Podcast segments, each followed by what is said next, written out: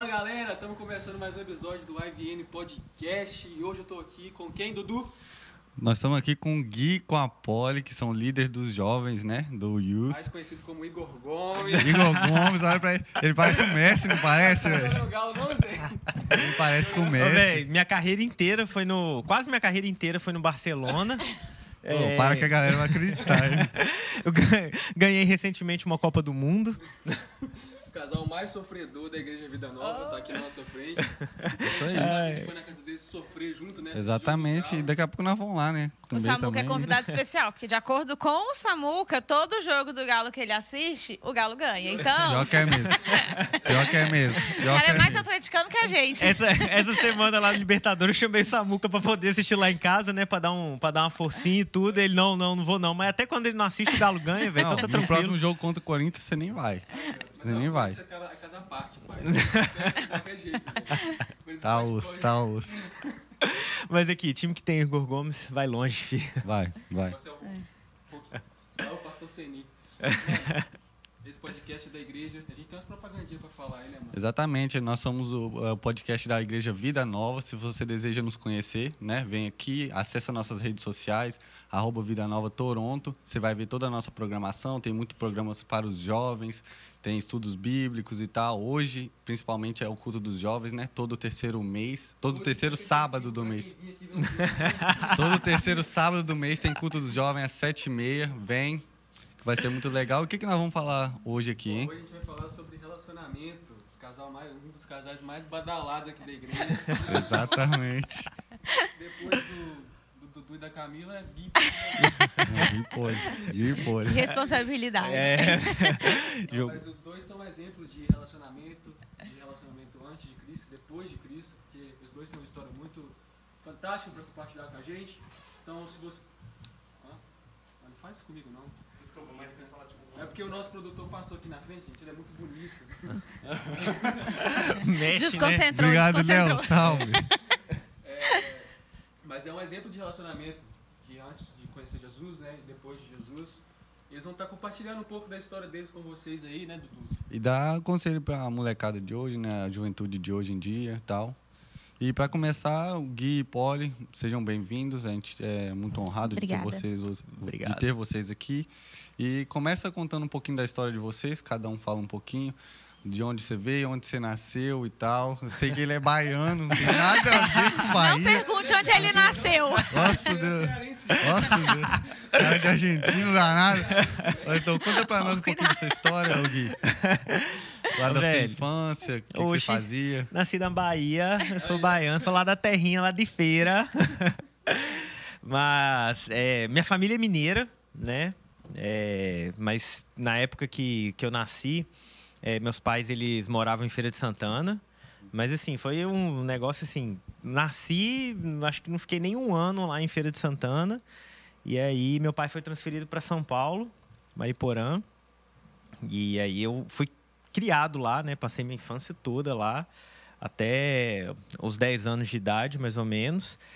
E, e aí em 2001, é, a gente se mudou para Belo Horizonte. Meu pai ele foi transferido para Belo Horizonte. Tipo assim, era o sonho do meu pai e da minha mãe voltar para BH, né, cara? Você tinha quantos anos nessa época?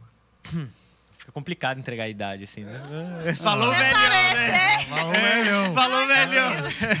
Gente, gente, ele tem 65 anos aqui. Não, mas é porque o... o... Mentais, né? 30 anos, 70 só de ministério. Só de ministério. Não, mas é porque o Samuca começou aqui relacionamento antes de Cristo e depois de Cristo, velho. Fica parecendo que tem dois mil anos, velho. Antes de Cristo e depois de Cristo, o que, que é isso? Antes de, antes de Cristo, velho. Cristo vive. É, velho. Mas, não, eu era novo, eu sou novo ainda, tenho 31 anos. É, aí, ó. Tinha um aninho de idade. Mas eu tinha 10, eu tinha 10 anos, cara.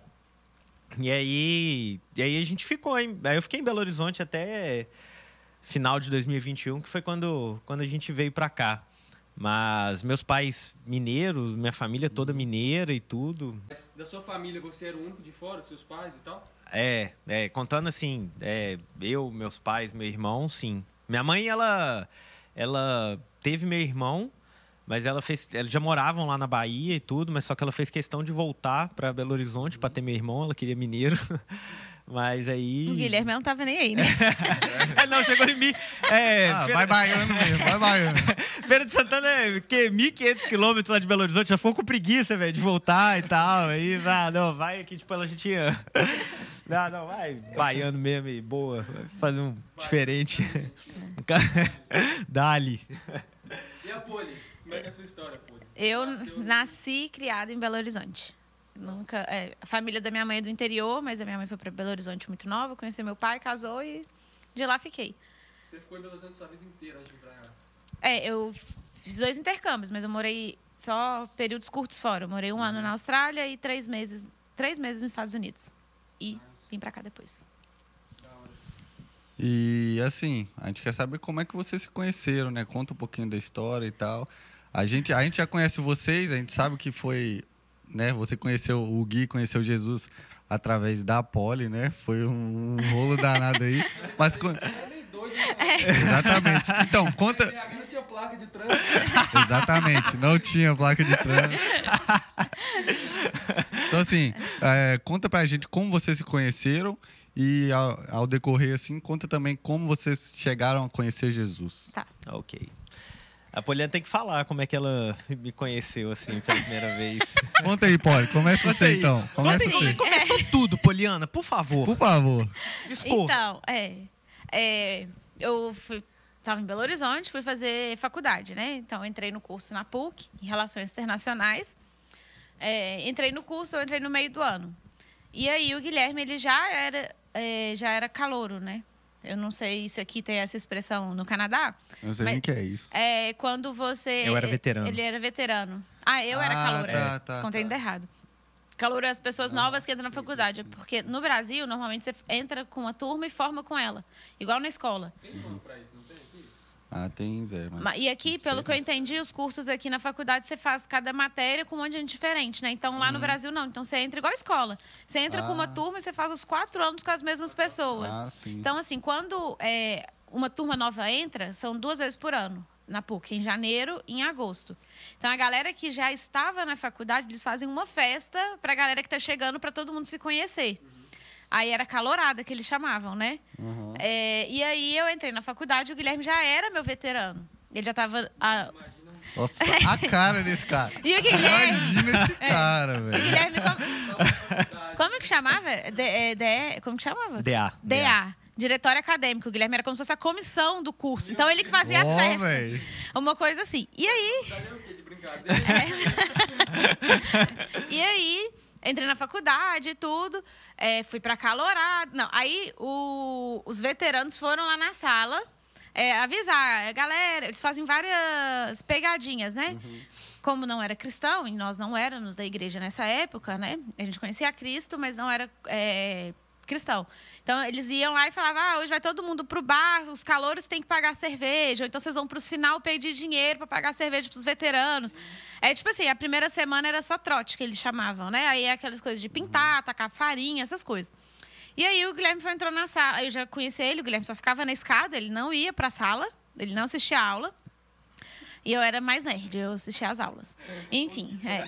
E aí eles entravam, sempre no meio das aulas, entravam para falar, vai ter uma palestra tal, vai ter um evento, vai ter uma festa. E o Guilherme entrou. Aí a primeira vez que eu vi o Guilherme... Rapaz, Gamou no pai. Não, Pique de não, eu jogador. vou... Não, Gamou meus, pai. minhas amigas verem, elas vão achar que eu tô mentindo. Aí eu entrei e falei, hum, é bonitinha, né? Gamou no pai, não tem Cara, jeito, imenso. mano. E aí, beleza, vai festa, vai festa. A gente não conversava direito, não, tinha nada. E aí, no segundo período, amor? No meu segundo período? Eu acho que era. No meu segundo período, eu fui para uma calorada e eu não conhecia ninguém. Eu fui, eh, foi a calorada que eu já era veterana, a gente fez para os calouros. Não era para a minha turma, era para a turma que estava entrando. Sim. E aí eu não conhecia quase ninguém. Eu era um pouco meio antissocial, assim. Eu não conversava. Eu conversava com a minha turminha, com minhas amigas e só. E o Gui da galera. E o, é, o Guilherme da era galera, conversava com fundão, todo né? mundo, Cara de popularzão. dele. É. Passava de ano sem explicação, E né? aí, foi uma festa. Não vou dar detalhes, a festa foi horrível, no sentido.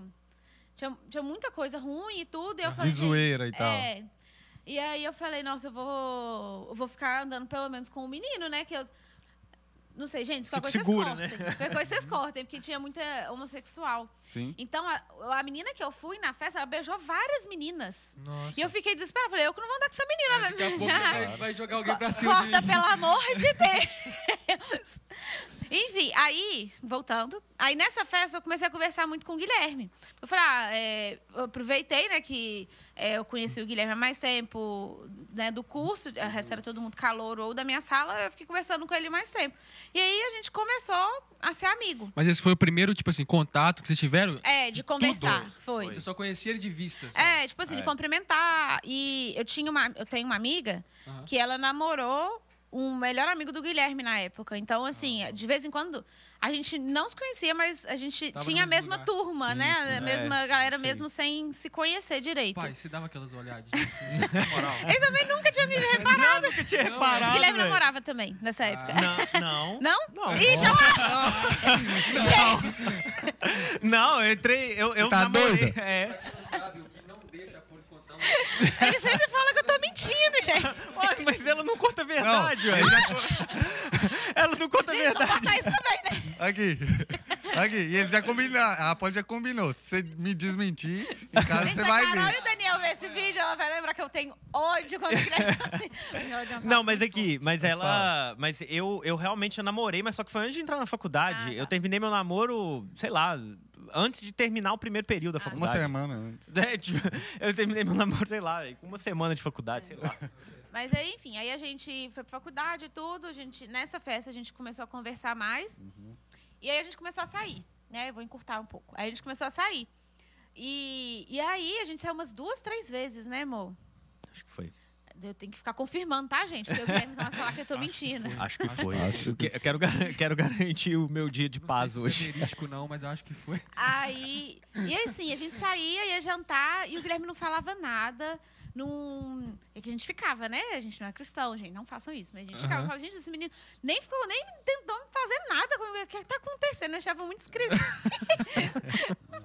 aí a gente saiu umas duas vezes. Aham. O Guilherme ficou muito nervoso, sabe?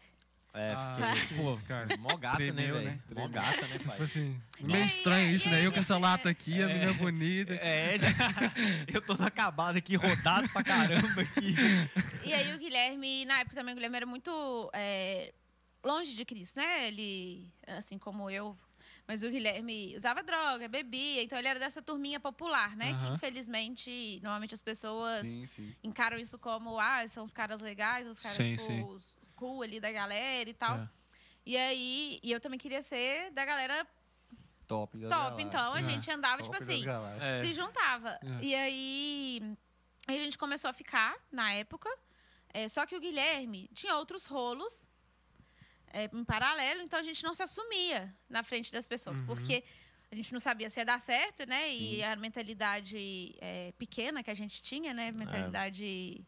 É, Ah, Sem conhecer Jesus é, também, né? a mentalidade que a gente falta tipo assim, não vou. Eu vou ficando, né? Se vê se que dá certo, Pra aí eu vou com os outros. Senão a gente deixa ele em escanteio. Foi mais ou menos isso. Aí o Guilherme, a gente ficou quase um mês. Foi. É, esco- meio não escondido, dos nossos amigos sabia, todo Aham. mundo sabia, mas a gente É. não. Sabia quem a gente queria Mas, que é, soubesse. tipo assim, a, a gente não. Eu não cheguei, eu não pedi a ela em namoro, ela também não, não falava. Medo de nada. estragar os outros esquemas. Vocês gostavam do outro. É, tipo. É, só que É, a a gente gente não tinha coragem de assumir. Eu acho que era É, isso. Eu é, tinha muito sim. medo é, de namorar em si, porque o Guilherme foi o único namorado que eu tive mesmo que eu levei na minha casa e tudo, né? Sim. Uhum. E aí, eu- meu pai é muito ciumento. Muito. E aí, eu gostava muito de sair, de viajar, de ir pra festa, é, essa vida livre, assim, sabe? E meu pai sempre falava, quando você começar a namorar, tipo assim, você começar a namorar, é, vai ter alguns limites, né? Assim, meu pai, meu pai não é cristão, não era cristão. Uhum. E mas ele me criou, meu pai é muito conservador. Então, Uhum. tipo assim, por mais que meu pai não era eh, cristão evangélico ou cristão que seguia a palavra de Tinha Deus, os princípios. é, ele tinha os princípios, era não viajava com o namorado, é, Sim, sim. não dormia em casa de namorado, namorado não dormia. Tipo assim, essas coisas básicas, sabe? Sim. E por mais que minha família, minha família não é cristã, eles são, é, não são cristãos protestantes. Uhum. Então, minha família toda, minhas primas sempre viajaram, sempre foram pra festa, namorar, viajavam com o namorado, essas coisas depois de uma certa idade. E na minha casa, não. É, por mais que meu pai não era. A minha mãe sempre foi. Desde que eu tenho uns 5 anos, a mãe se converteu, né, pro, pro evangelho.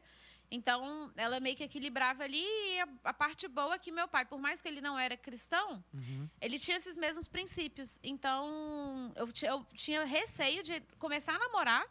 E aí, meu pai, eu conhecia meu pai, ele ia me cortar nas minhas saídas. E eu gostava muito de sair, muito de Aí você não queria namorar. Não queria. Eu começava, quando eu ficava sério com alguém, começava a dar aquele negócio. Eu falei, Lembrava do pai. não vou namorar porque eu, eu prefiro muito mais sair pra festa do que, às vezes, da pessoa, né? Você Provavelmente. nem assumia, então. Não.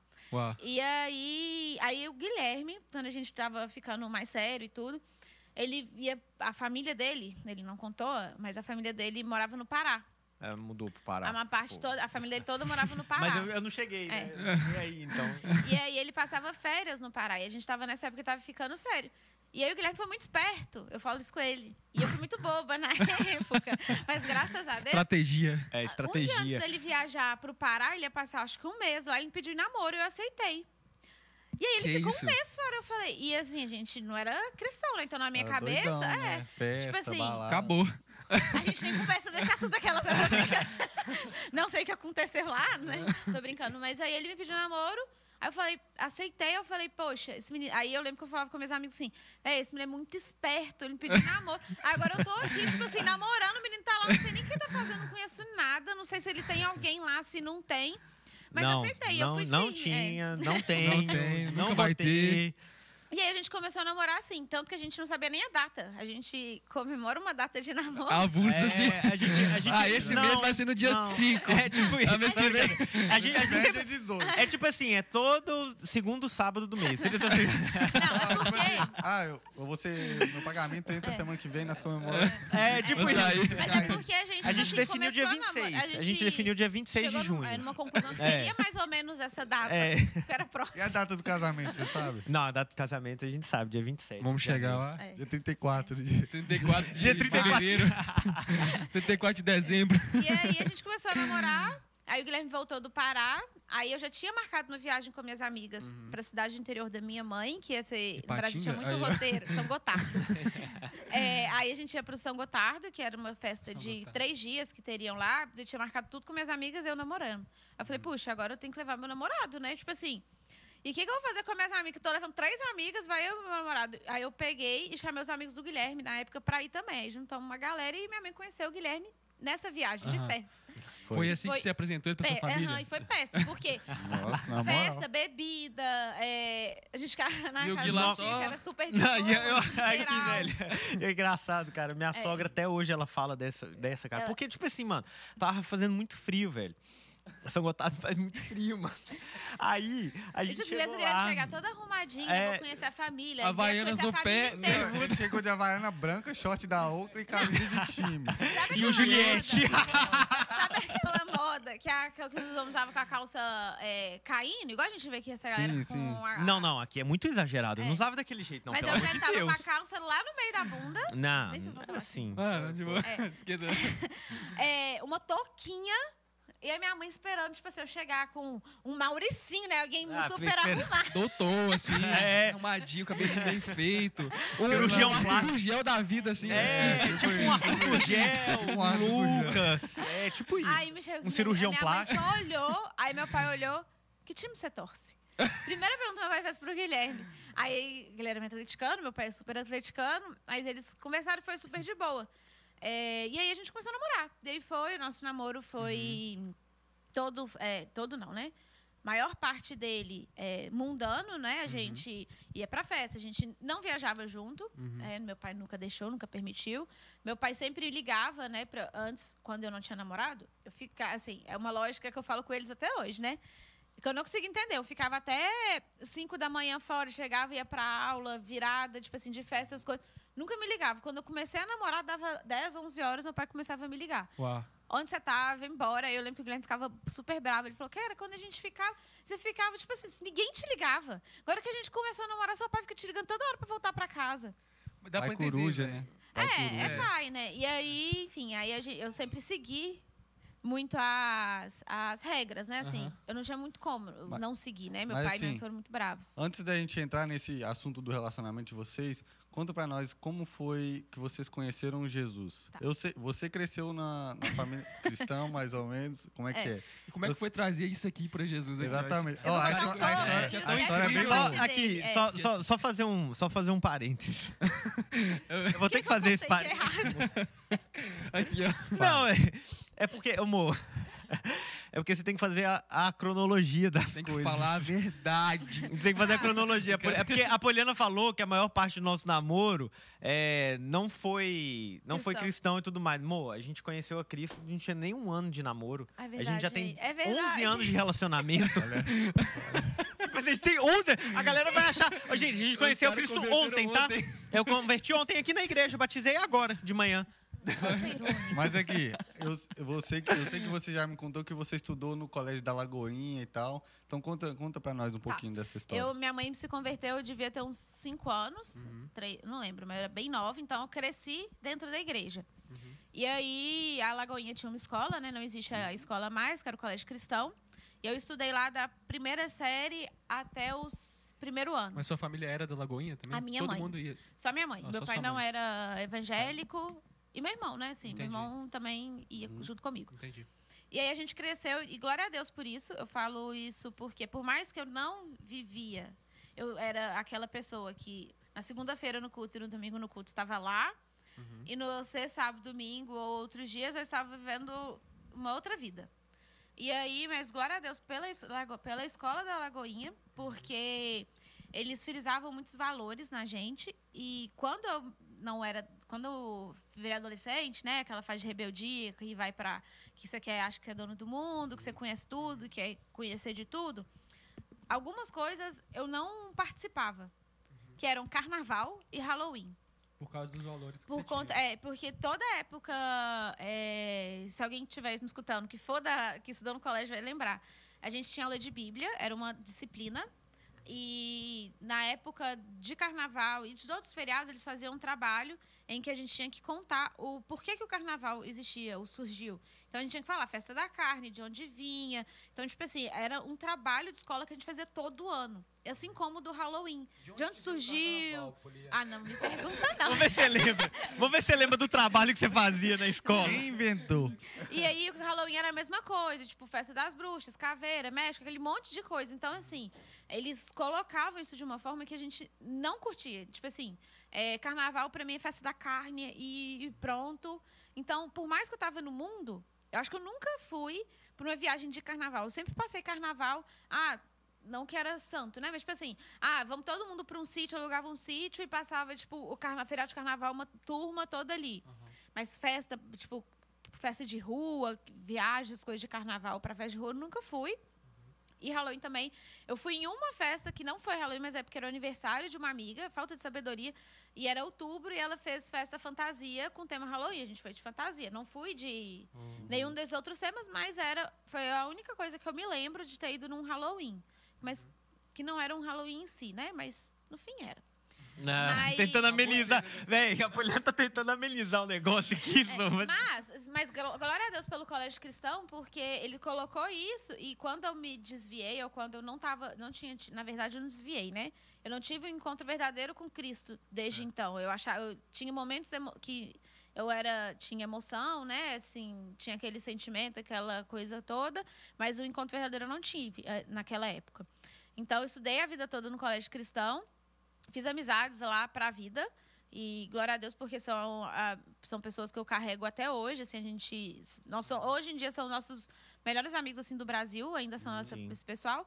E aí desviei, voltei. E aí, quando a gente voltou para a igreja, foi quando a gente começou a namorar. Só que, graças a essas minhas amizades do colégio cristão, o Guilherme conheceu a Cristo. Ele já, a mãe dele também era evangélica, depois ele vai contar.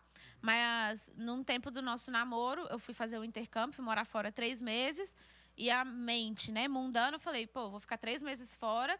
O Guilherme vai, com Contar certeza, me trair, porque vai ficar três meses com os amigos que vão pra festa todo dia, que vão pra mil e um lugares, que usam droga, que bebem. Não tem opção. A a opção não trair era, tipo, muito longe. Então, o que, que eu fiz na minha cabeça?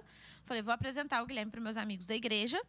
Vou viajar tranquila, porque eu confio nas minhas amizades. Se, Vai ela- ficar se só acontecer, com eles, né? Vai pro culto. vai pro culto, vai fazer. Vai, sempre que eu ligar, eu Tá sei, logo, sei Guilherme que eles estão lá. Eu chego lá no culto lá, né, já- dá o microfone aí, por favor. E aí. E aí, uma amiga, durante essa. Quando eu tava viajando, no dia que eu viajei, o Guilherme, ele. Tava ele trabalhava num telemarketing. E aí ele foi demitido no dia que eu cheguei nos Estados Unidos. E aí ele ligou e meio que assim, nossa, eu não sei o que eu vou fazer, eu não tenho emprego e tal. E aí essa minha amiga da igreja, né, a Fernandinha, ela tinha uma loja de roupa. E aí eu liguei para ele e perguntei, Fê, você não tem vaga na sua loja para o Guilherme poder trabalhar aí? E assim, Deus é um Deus de detalhes, sabe? Ele cuidou de todos os detalhes. O Guilherme foi trabalhar lá desde o, dia que, o primeiro dia que eu viajei. E a Fernandinha era cristã. É, ela, a Babi, né, as meninas, que, que eram a dona da loja, que era a Fernandinha. A Babi era uma vendedora e o Guilherme era outro vendedor. Era uma loja, assim, pequena em tamanho, né, e tudo. Então, não tinha necessidade de ter muitos funcionários. Então, era o Guilherme, a Babi e a Fê. A Babi e a Fernandinha eram minhas amigas. E o Guilherme foi trabalhar lá com elas. E aí, durante esse tempo, elas tinham... O Guilherme trabalhava de barman em festa, às vezes fazia alguma coisa no fim de semana. E aí... Eu não consigo imaginar o que de barco É. Na moral. Também não, velho. Tirava um trocado no final de semana. Na moral. E aí, as meninas falaram, chamaram ele para ir para um retiro da igreja. Aí eu falei, ótimo, né? Um fim de semana, que ele vai estar tranquilinho. Topzão. É, e aí, nesse retiro, o Guilherme conheceu a Cristo e converteu. É, eu vou resumir que depois ele vai contar os detalhes da parte Já. dele. É, e aí, quando eu voltei de intercâmbio, o Guilherme foi me buscar no aeroporto. E aí ele virou no caminho entre o trajeto do aeroporto até minha casa. O Guilherme, ele foi, eu, assim, eu, a gente tinha o nosso namoro, a gente tinha seis, sete meses de namoro, né? Quase, quase É um tipo ano.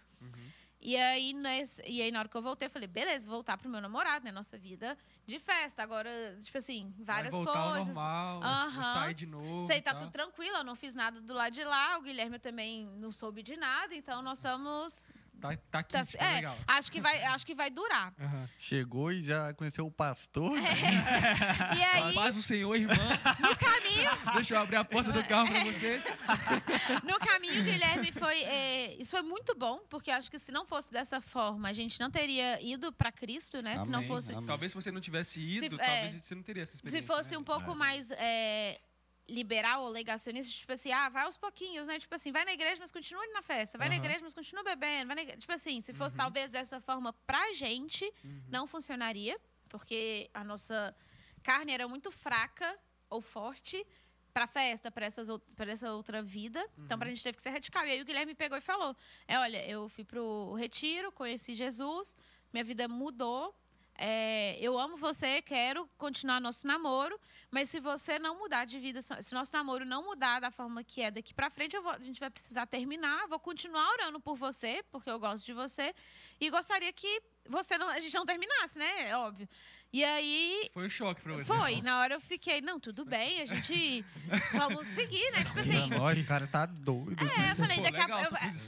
é, e na minha bom. cabeça é, de crente é, liberal, né? Aham. Eu tava assim, ah, beleza, isso aí eu já senti também, tipo assim, né? Esse É. fervor, daqui a pouco volta, né? As coisas é o normal. Mas não, e aí a gente ficou firme mesmo, seis, oito meses depois a gente se batizou. E entre altos e baixos a gente foi seguindo a caminhada. Mas um resumo, assim, na nossa história é esse. A gente cresceu, é, começou nosso relacionamento todo errado. é, n- não entre aspas, mas errado mesmo. É, com festa, tudo que o mundo tem para oferecer. A gente tinha um relacionamento é, de casados so- sendo solteiros Sim. errado, né? Não, não conforme o padrão da Bíblia diz. É, tivemos consequências de várias coisas, né? Tudo que a gente planta, a gente colhe. É, mas Deus transformou a gente e, assim, não existe pecado ou erro do passado que Deus não transforme, né? Assim, ele tudo Exatamente, faz novo. Então, para a glória de Deus, a gente se converteu, né? Graças é, Deus usou essas minhas amigas, né? A situação toda que aconteceu para levar Cristo para o Guilherme. E o Guilherme me converteu. Eu que estava na igreja Olha só. desde Olha só. da primeira série, sei lá, 5, 6 anos. Quantos anos tem na primeira você série? ver como Deus surpreende, né? Tipo assim, você cresceu na igreja É. e tal, sabia os princípios, conhecia, mas não vivia. Exato. E Deus te usou pra trazer ele e acabou trazendo você Foi também, oposto, né? Exato, né? É. Ele, ele, no caso, era o errado da velho. história, que fazia tudo errado. É. Aí ela volta dos Exatamente. Estados Unidos, o cara tá convertido. E, tipo assim, como é que foi essa experiência? Porque, velho, como homem, eu acho que, até porque muitos relacionamentos continuam do jeito que estão, é porque às vezes também o próprio homem não toma iniciativa de ir na igreja, de... Às vezes é o homem que puxa pra trás. Sim. né? Às vezes a mulher se converte. Muitos casos a gente vê de famílias que a mulher se converte e o homem fica em casa e tal. Você sendo homem, porque o homem ele é um pouco mais é, carnal do que a mulher em relação a essas questões sexuais, em relação à atração. Você já estava acostumado com tudo isso, aí vem a Poliana de fora, e como é que foi na sua cabeça, tipo assim, velho, eu tenho que falar com ela, o que, que você sentiu, por que, que você falou assim, cara, eu tenho que mudar isso aí, como é que foi tudo isso, o seu Ah. encontro com Jesus? Cara, Até chegar é, Então, o encontro com Jesus é maravilhoso, né, cara? Não tem, não tem o, que, o que falar. Então, assim, é, realmente não existe nada no mundo, nada, nada, nada melhor e, e mais importante do que isso, cara. Então, a partir do momento que, que Jesus me converteu, é, eu, eu tive que abandonar é, os desejos da minha carne, eu tive que abandonar os, os pecados, me arrepender dos meus pecados e tudo mais. E é exatamente isso, cara. Sabendo que eu sou carnal, sabendo que é, o homem é carnal e tudo mais, é, e poxa, né, puxando sardinha pro meu lado, mas, pô, mulherão atraente aqui e tal do meu lado, velho. É, Ganhou ponto, ganhei ganhou um ponto. ponto aqui. É, poxa, cara, se ela não tivesse no mesmo propósito que eu, se ela não tivesse na mesma missão que eu, cara, eu ia cair. E se eu caísse, eu ia magoar mais a Jesus, que eu amo mais do que eu amo a Poliana, Isso é importante, velho. é, do que. Entendeu? Então, assim, eu, eu Eu ia mago- é, eu preferia. Eu preferia. Desculpa, mas eu prefiro magoar a Poliana do que magoar Jesus. Sim. Entendeu? então, é. E essa posição sua foi o que trouxe vocês ao que vocês estão hoje, né? Tipo assim, querendo ou não, você ter feito isso, falar, não, cara, se você não quiser Jesus, eu não quero você. É, tipo, é, cara, assim, foi. é, eu lembro exatamente é, aonde que eu tava quando eu falei isso pra ela, Sério? cara, sério. Olha lá a É. cara da Poliana, não chorar não. É. eu lembro exatamente, cara. A gente tava voltando do aeroporto. Aí o irmão da Poliana tinha uma saveiro preta. Eu lembro tudo, cara. Caixa de som atrás. Não, Tinha mesmo? É, é, ele tinha. ti- é, eu acho que. Ele tinha. Ele, ele- não, ele, Ele gostava. gostava, é. Eu acho que nessa Saveiro, Mas ele já teve. é, ou ele tinha tirado a caixa de som, Uhum. ou ele não tinha nem chegado a colocar. Mas ele alguma gostava. assim, mas ele, ele gostava, ele gostava mesmo. Mas eu ele tinha uma Saveiro preta e eu tinha ido no aeroporto pra poder buscar ela e a família, né? Que eles estavam cheios de mala, essas coisas. Aham. Aí, enfim, voltou só eu e o Poliano no carro. Eu lembro exatamente, cara, quem, quem mora em Belo Horizonte aí vai saber, ali no elevado Castelo Branco, na hora que você é, passa, assim, a ponte do elevado pra entrar na Padre Eustáquio, assim, a Poliana Tem morava o ali seu. Zé ali na esquina, né? Tem o supermercado Guarim, logo no início, assim, da Padre Eustáquio. Não, tô brincando. Na hora que você tá subindo, assim, na Padre Eustáquio, foi ali, cara, que eu falei pra Poliana, velho. Foi na- naquele local ali que eu falei com a Poliana. Falei, ó, é, negócio é o seguinte... é, já te contei, porque eu lembro que a gente veio conversando o caminho inteiro, né? Você, quando você É. aceitou Jesus, desculpa, você, você falou com ela, você ligou pra ela, alguma coisa, e falou assim, ó, Ela- ela... de vida ou não? Eu não lembro. Sabe, é, eu também não lembro Ou disso. você esperou ela chegar pra contar? Eu acho eu que acho ele que falou, sim, eu acho que eu devo ter falado. Mas eu acho que o que marcou, é, mas o que marcou mesmo foi essa conversa, É. porque como eu tava longe, Aí você nem. Ah, esse cara não tá falando nada com é, nada. tipo assim, beleza, tá na emoção. É, tipo assim, tá na ainda. emoção do Sim. retiro, que ele acabou de voltar É, e tal, não sei o quê. É, mas é, não, deve ter falado. Deve ter falado. Também ok. acho. É, mas aí. Não, mas, um parênteses. A gente era tão cabeça do mundo que quando a gente viajou, quando Uhum. eu viajei, a gente fez um combinado. é, que eu não tinha contado aqui aquele dia na igreja, né? O combinado era se a gente, a gente tava na dúvida se a gente ia namorando ou não. Uhum. Por conta né, do- da nossa visão insegurança, né? limitada Sim, que a gente sim. tinha Que é de um uma coisa também relacionamento de relacionamento mundano. cristão e não cristão. A gente vai Exato. chegar lá. É, falta de confiança, Aham, né? sim. E tudo. E aí a gente ficava, é, será que a gente vai aguentar, né? Eu viajar e não ficar com ninguém, assim, né? Porque oportunidade você vai ter até da esquina, você não precisa viajar, né? E, e o Guilherme é a mesma coisa. E aí a gente chegou num consentimento, num consenso péssimo, que era assim. Beleza, vamos namorando. Se a gente vê que não dá, que o Guilherme vai me trair aqui ou que eu vou trair ele lá, a gente avisa um outro e a gente termina. Uau. Olha a menta, tipo assim, a mentalidade que a gente foi. E outro combinado era que não podia usar droga. Enquanto a gente estava separado. Tipo assim, Loucura. o combinado da- das pessoas que não têm Cristo, né? Olha como Não é droga, se quiser trair, limitado. termina. Exato. Se quiser trair, você avisa, assim, né? Tipo assim, o Termina. Guilherme, nossa, amor, eu fui numa festa, vi a menina lá, não tive que ficar com ela. Jesus já estava trabalhando ali. Ah, né? já, com Mas certeza, isso, cara. foi, Jesus, assim, assim, pela foi... nossa ignorância, foi muito bom. Porque a gente, é, a gente se respeitou, né? Eu acho que Sim. caráter independente Sim, estar em Cristo ou independente não, de- é... Sim. E... Mas aí, cara, é, voltando rapidinho ao assunto, aí na hora eu falei com ela, falei com ela, ou é, ou é dessa forma, ou é dessa forma, cara. É, não, não tem como fazer de um, de um jeito diferente, porque igual você disse, nós somos carnais, o homem ele é muito visual e tudo É, mais. Então, sim. se, se a Poliana não tivesse na mesma, na mesma missão que eu, cara, não tivesse no mesmo caminho que eu, e eu continuasse com ela, não ia dar certo. De forma alguma.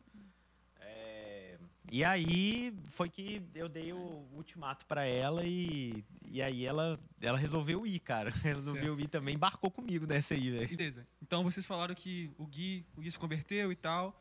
Mas eu quero saber como que foi essa, esse processo de você, Poli. Porque ele falou com você que você tinha que mudar de vida, mas como que foi que você realmente, quando que foi que você conheceu Jesus de verdade? Porque você já estava na igreja, mas você vivia uma vida dupla, que você É, falou. Você eu- estava na igreja e estava no mundo ao mesmo tempo. É. Quando que foi esse processo de, ah não, peraí, eu tenho que mudar de vida de verdade? Eu acho que a gente. Eu, eu mudei de igreja na época, né? Na época eu era da Lagoinha. Quer dizer, eu era da Lagoinha porque minha mãe era da Lagoinha. E eu cresci dentro da Lagoinha. Então a igreja que eu conheci era só a Lagoinha. E nada contra a Lagoinha, é maravilhosa, é uma igreja, uma bênção, né? E tudo. Só que aí a- o, tinha uma outra igreja, que era a que eu frequentava, eles tinham, eles tinham muita coisa para jovens, para muita atividade, acampamento, tudo um pouco diferente do perfil da Lagoinha, era uma igreja muito grande. Então tudo que tinha era tipo muito grande. Acampamento era 500 pessoas, é, era alguma coisa e não tinha célula na época. E aí eu fui para uma igreja que era de célula, que era essa da minha amiga da Fernanda. E aí eu comecei a frequentar a célula, ter amizades é, cristãs, né? Conviver com pessoas no fim de semana que eram da igreja. Nós, nós, quando a gente começou a ter isso, a gente começou a entender que a gente precisava afastar dos nossos amigos do mundo, não por conta de, nossa, agora eu sou muito melhor do que eles, não, não posso estar junto. Mas porque a gente queria uma vida diferente das que, da que, que eles levavam. E não tinha condição, é, nós gostávamos, né? O mundo, ele não oferece coisas ruins. Então, assim, se a gente continuasse vivendo com eles, a festa era legal, sair era legal, beber era legal. A influência, né? A influ- Então, acabava que, tipo assim, a gente, pra seguir o que a gente queria, né? Que era o nosso propósito ali, o nosso que a gente definiu, a gente precisava tomar essa decisão de começar a andar com pessoas que estavam no mesmo propósito e na mesma Mesma linhagem é, que a gente queria seguir. Que é o normal, as pessoas andam dentro dos seus bandos ali, né? Do Sim. que as pessoas têm afinidade. E aí a gente começou a conviver mais com as pessoas da igreja. A gente foi para a Central, que era é, Batista Central lá de Belo Horizonte, que tinha essa visão de célula. Então aproximava a gente mais, né? No fim de semana a gente tinha amigos que a gente combinava de fazer coisas saudáveis, né? Ou coisas que nós estávamos interessados também em fazer. E aí foi nesse processo. E aí, para batizar na Central, eh, a gente precisava fazer um curso. E aí a gente começou a fazer o curso, de, eles chamavam um curso de batismo, não sei se é assim até hoje, mas eram uns três meses de curso, né, amor? A gente lia um livro, Uma Vida com Propósito, e a cada aula a gente era baseado nesse livro. E era, era muito legal. Então a gente começou a caminhar nisso, começou a se envolver mais com pessoas com a mesma é, mentalidade que a gente, ou com o mesmo propósito que a gente estava na época. Nos batizamos, nos envolvemos mais na igreja, começamos a frequentar muito mais as células, a, a viver mais igreja, né? E aí foi, acho que foi gradativo. E nessa época, eu tinha várias amigas que já estavam se casando. É, Se casaram novas, né?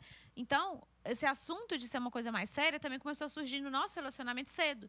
Que era uma coisa que no relacionamento com meus amigos que não eram da igreja, era, da igreja, era uma coisa muito distante casar, né? Assim, é, casa- não, não não era uma coisa, na realidade, de uma pessoa de 20 e poucos anos estar pensando em casamento. Estavam pensando em festa, em tudo, né? De aproveitar a vida e tudo que não se aproveita, né? Dessa forma. Mas então a gente começou a conviver com pessoas que estavam casando. A gente foi em vários casamentos, né? Durante o nosso namoro. E aí surgiu esse assunto também. Poxa, é, é- é, o namoro ele é feito para terminar. Ou ele termina para acabar ou ele termina para casar. Tipo assim, o namoro, Sim, ele sim, não. exatamente. Sim. É essa fase do namoro. Então a gente começou a entender que em poucos meses de namoro. Depois que a gente voltou, que a gente converteu, aí eu fazia estágio, o Guilherme fazia estágio, a gente começou a pensar que não, a gente quer casar, porque era o assunto que tinha nas nossas rodas de amigos, porque todos estavam casando. O meio que você tava. era Exato, isso. então a- afloresceu esse desejo nosso, esse assunto que talvez estava adormecido ou distante. E aí a gente começou com nossos salários de estágio, a gente abriu uma conta conjunta. Só eu e ele sabíamos, né? Porque eu acho que se a gente falasse para nossos pais, talvez eles falavam, calma aí, né? tá Namorando ainda, né? Vai cedo, é. devagar. Não era nem Meu pai falaram né? assim: não vai, não, É, vai pegar o seu dinheiro. Exato. Você tá doido? E aí a gente abriu uma conta conjunta segredo, assim. Na verdade, não era uma conta conjunta. Eu já tinha conta e eu no Brasil tinha, igual aqui, né? O Credit Savings. Aí na conta de pou- poupança, que eles chamam no Brasil, né? Que seria o Savings, é, o Guilherme depositava na minha conta. Confia aí, Se ela pai. tivesse que sumir. Já era. E Aí eu sabia onde ela morava. E aí a gente começou a juntar dinheiro desde o nosso primeiro ano de namoro, praticamente. Então a gente, a gente namorou cinco. Então, desde o primeiro ano, a gente tinha ali, é, cada um, Guilherme pagava algumas contas em casa, algumas contas dele, na verdade, né? Tipo, celular dele. Eu não pagava nada. Então, meu dinheiro era todo para mim.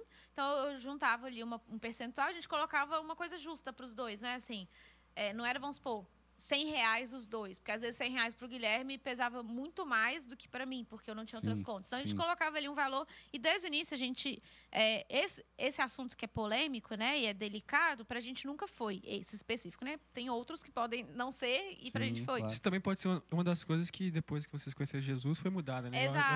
acredito. é. A E é- confiança e tal. E aí Lógico. a gente foi colocando ali e a gente falava, ah, esse dinheiro aqui vai ser pra gente dar uma entrada numa casa, né? Porque no Brasil, é, é, normalmente... Normalmente não, né? A gente...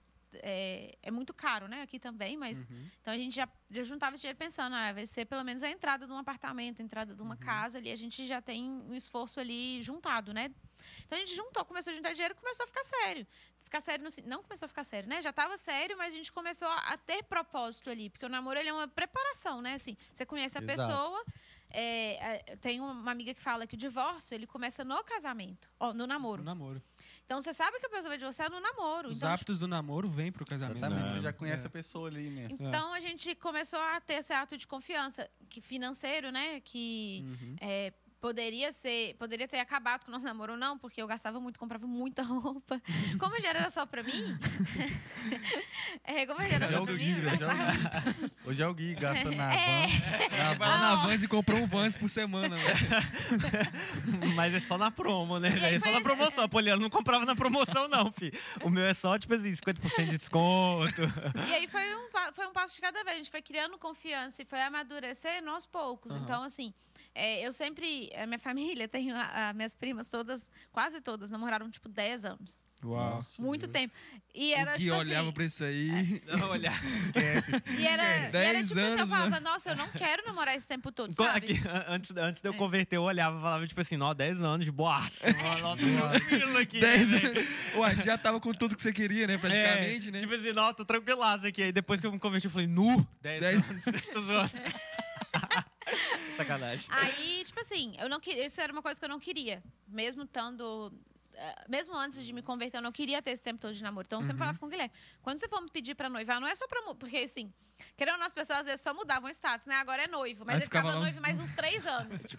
eu falava sempre Guilherme, então, assim, quando você me pedir noivado, é porque a gente já tem a data, já tá muito planejada. Eu não quero Aham. ter esse. viver isso, né? Eu pedi a minha ser- esposa em noivado 24 horas antes da gente casar.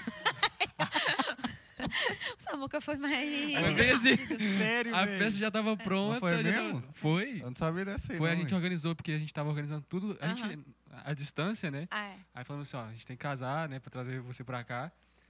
Só que, tipo assim, não, não tinha como eu pedir ela. Então, tipo assim, a festa já tava tudo pronta. Aham. Aí eu cheguei no Brasil, aí, tipo assim, a gente, eu levei ela pra sair, eu tava com a aliança no meu bolso. Eu não tava nem lembrando, velho. Aí eu falei com ela assim, eu falei com ela assim, ô, amor, No eu te pedi em casamento. é, tipo Cachorro assim, quente na rua, né?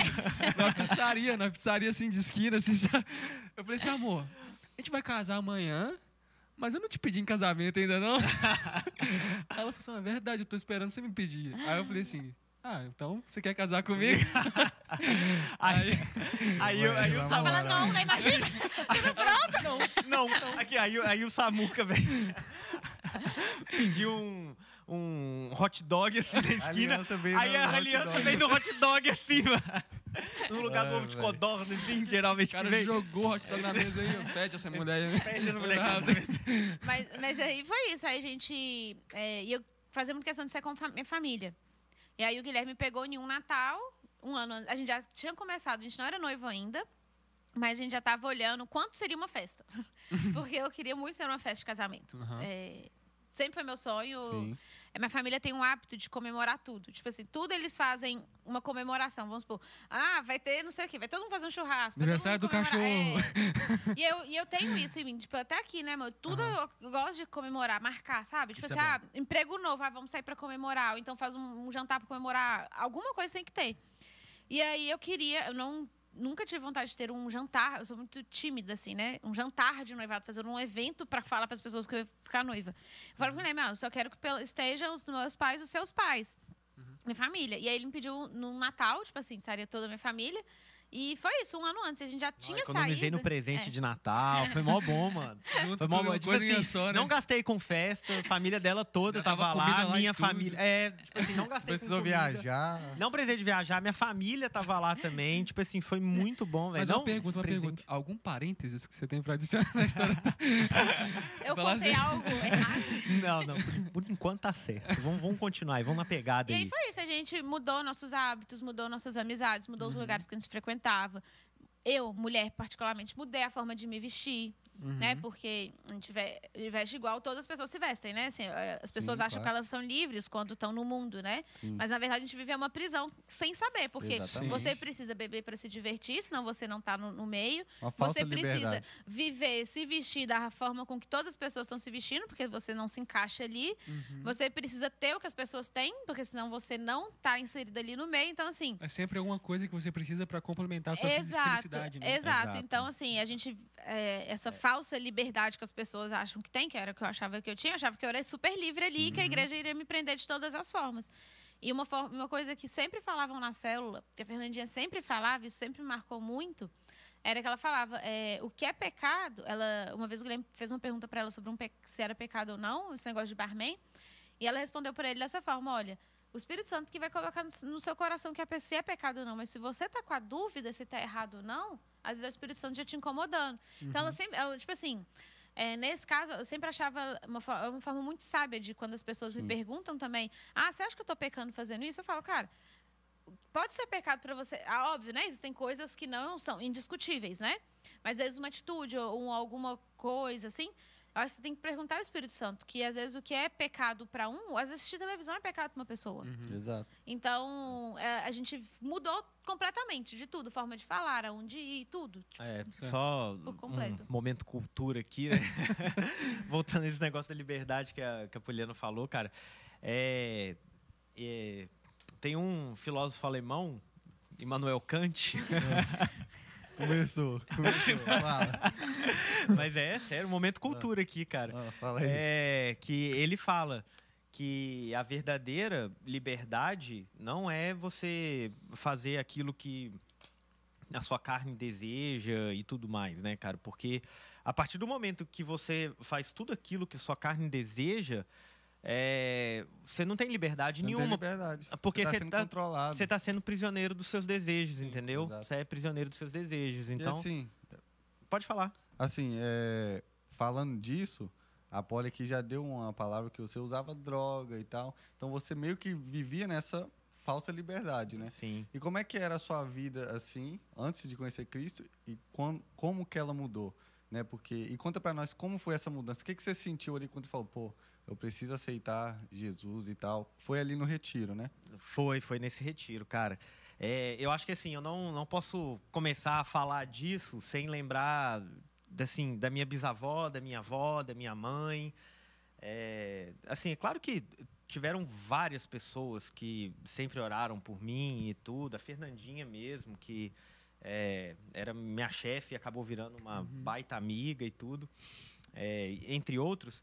Mas é, o Espírito Santo, ele, ele, ele, me, ele me veio a, a memória disso, sabe? Porque a minha bisavó era crente, é, a minha vó é, a minha mãe é, e assim, cara, é, eu tenho certeza que elas sempre oraram por mim, Com assim certeza. como sempre oraram para todos os outros Sim. membros da, Com da família, sabe? Então, eu Tem um vejo. poder na oração de vó, né, mano? Ô, rapaz. Ô, a, rapaz. gente, a gente que o É. diga, né, velho? A gente que o diga. É, né? ô, rapaz, matriarca. Nossa, se não fosse a minha avó também. É, velho. Então, tipo assim, minha mãe, minha avó, minha bisavó, Uhum. certeza que eles sempre oraram por mim.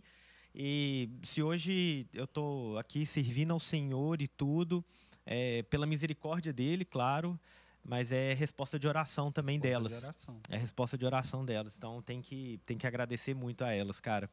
Mas aí falando de mim, eu, eu conheci, eu comecei a usar droga é, na minha adolescência, né?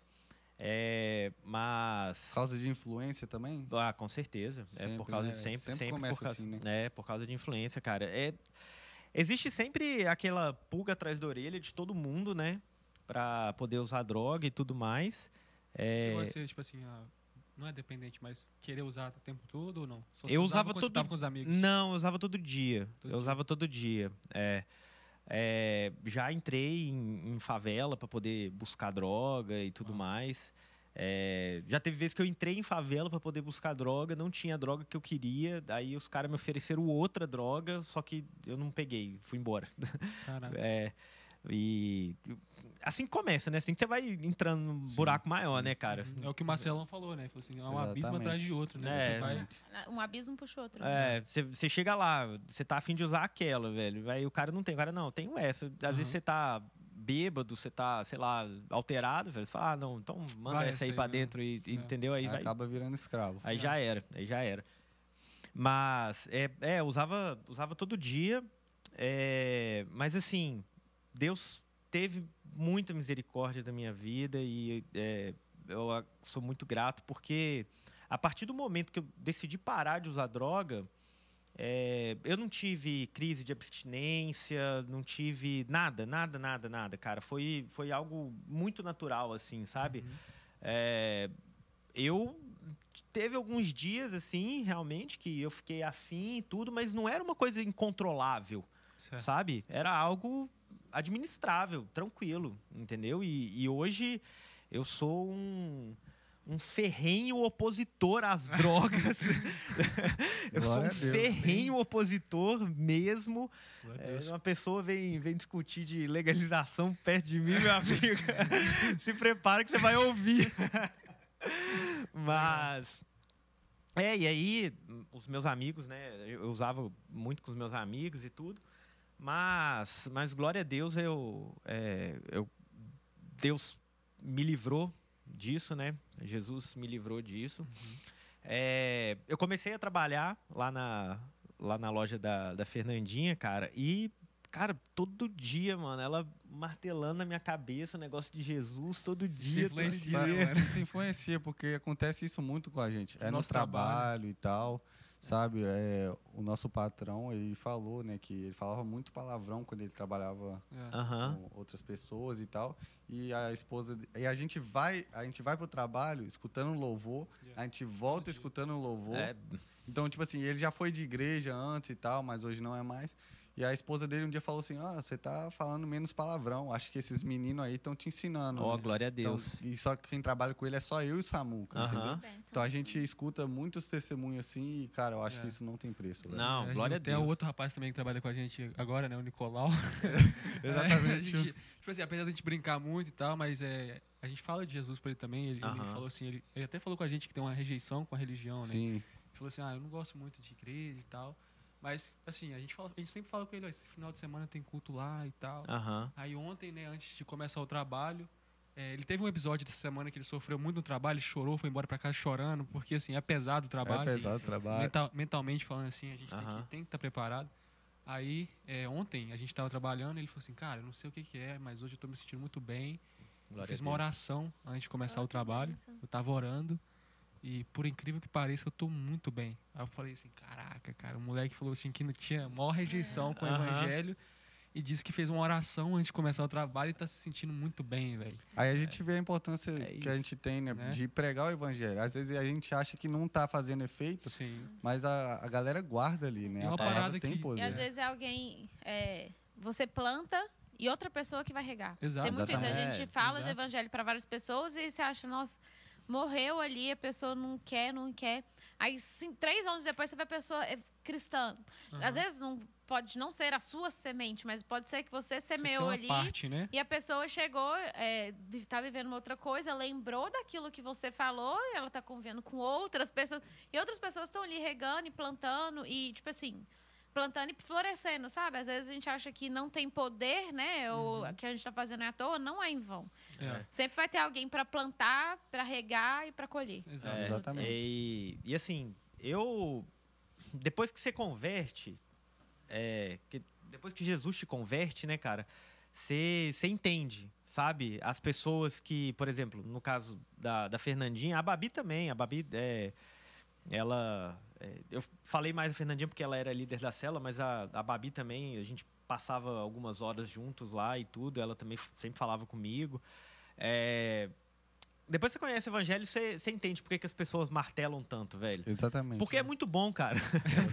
É muito bom, velho. Você você quer, velho, falar para as pessoas, sabe? Você quer. É até egoísmo se a gente não falar, É, né? exatamente. Porque a- eu vi uma, um, um Reels no Instagram, o cara falando, sabe por que, que o crente é chato?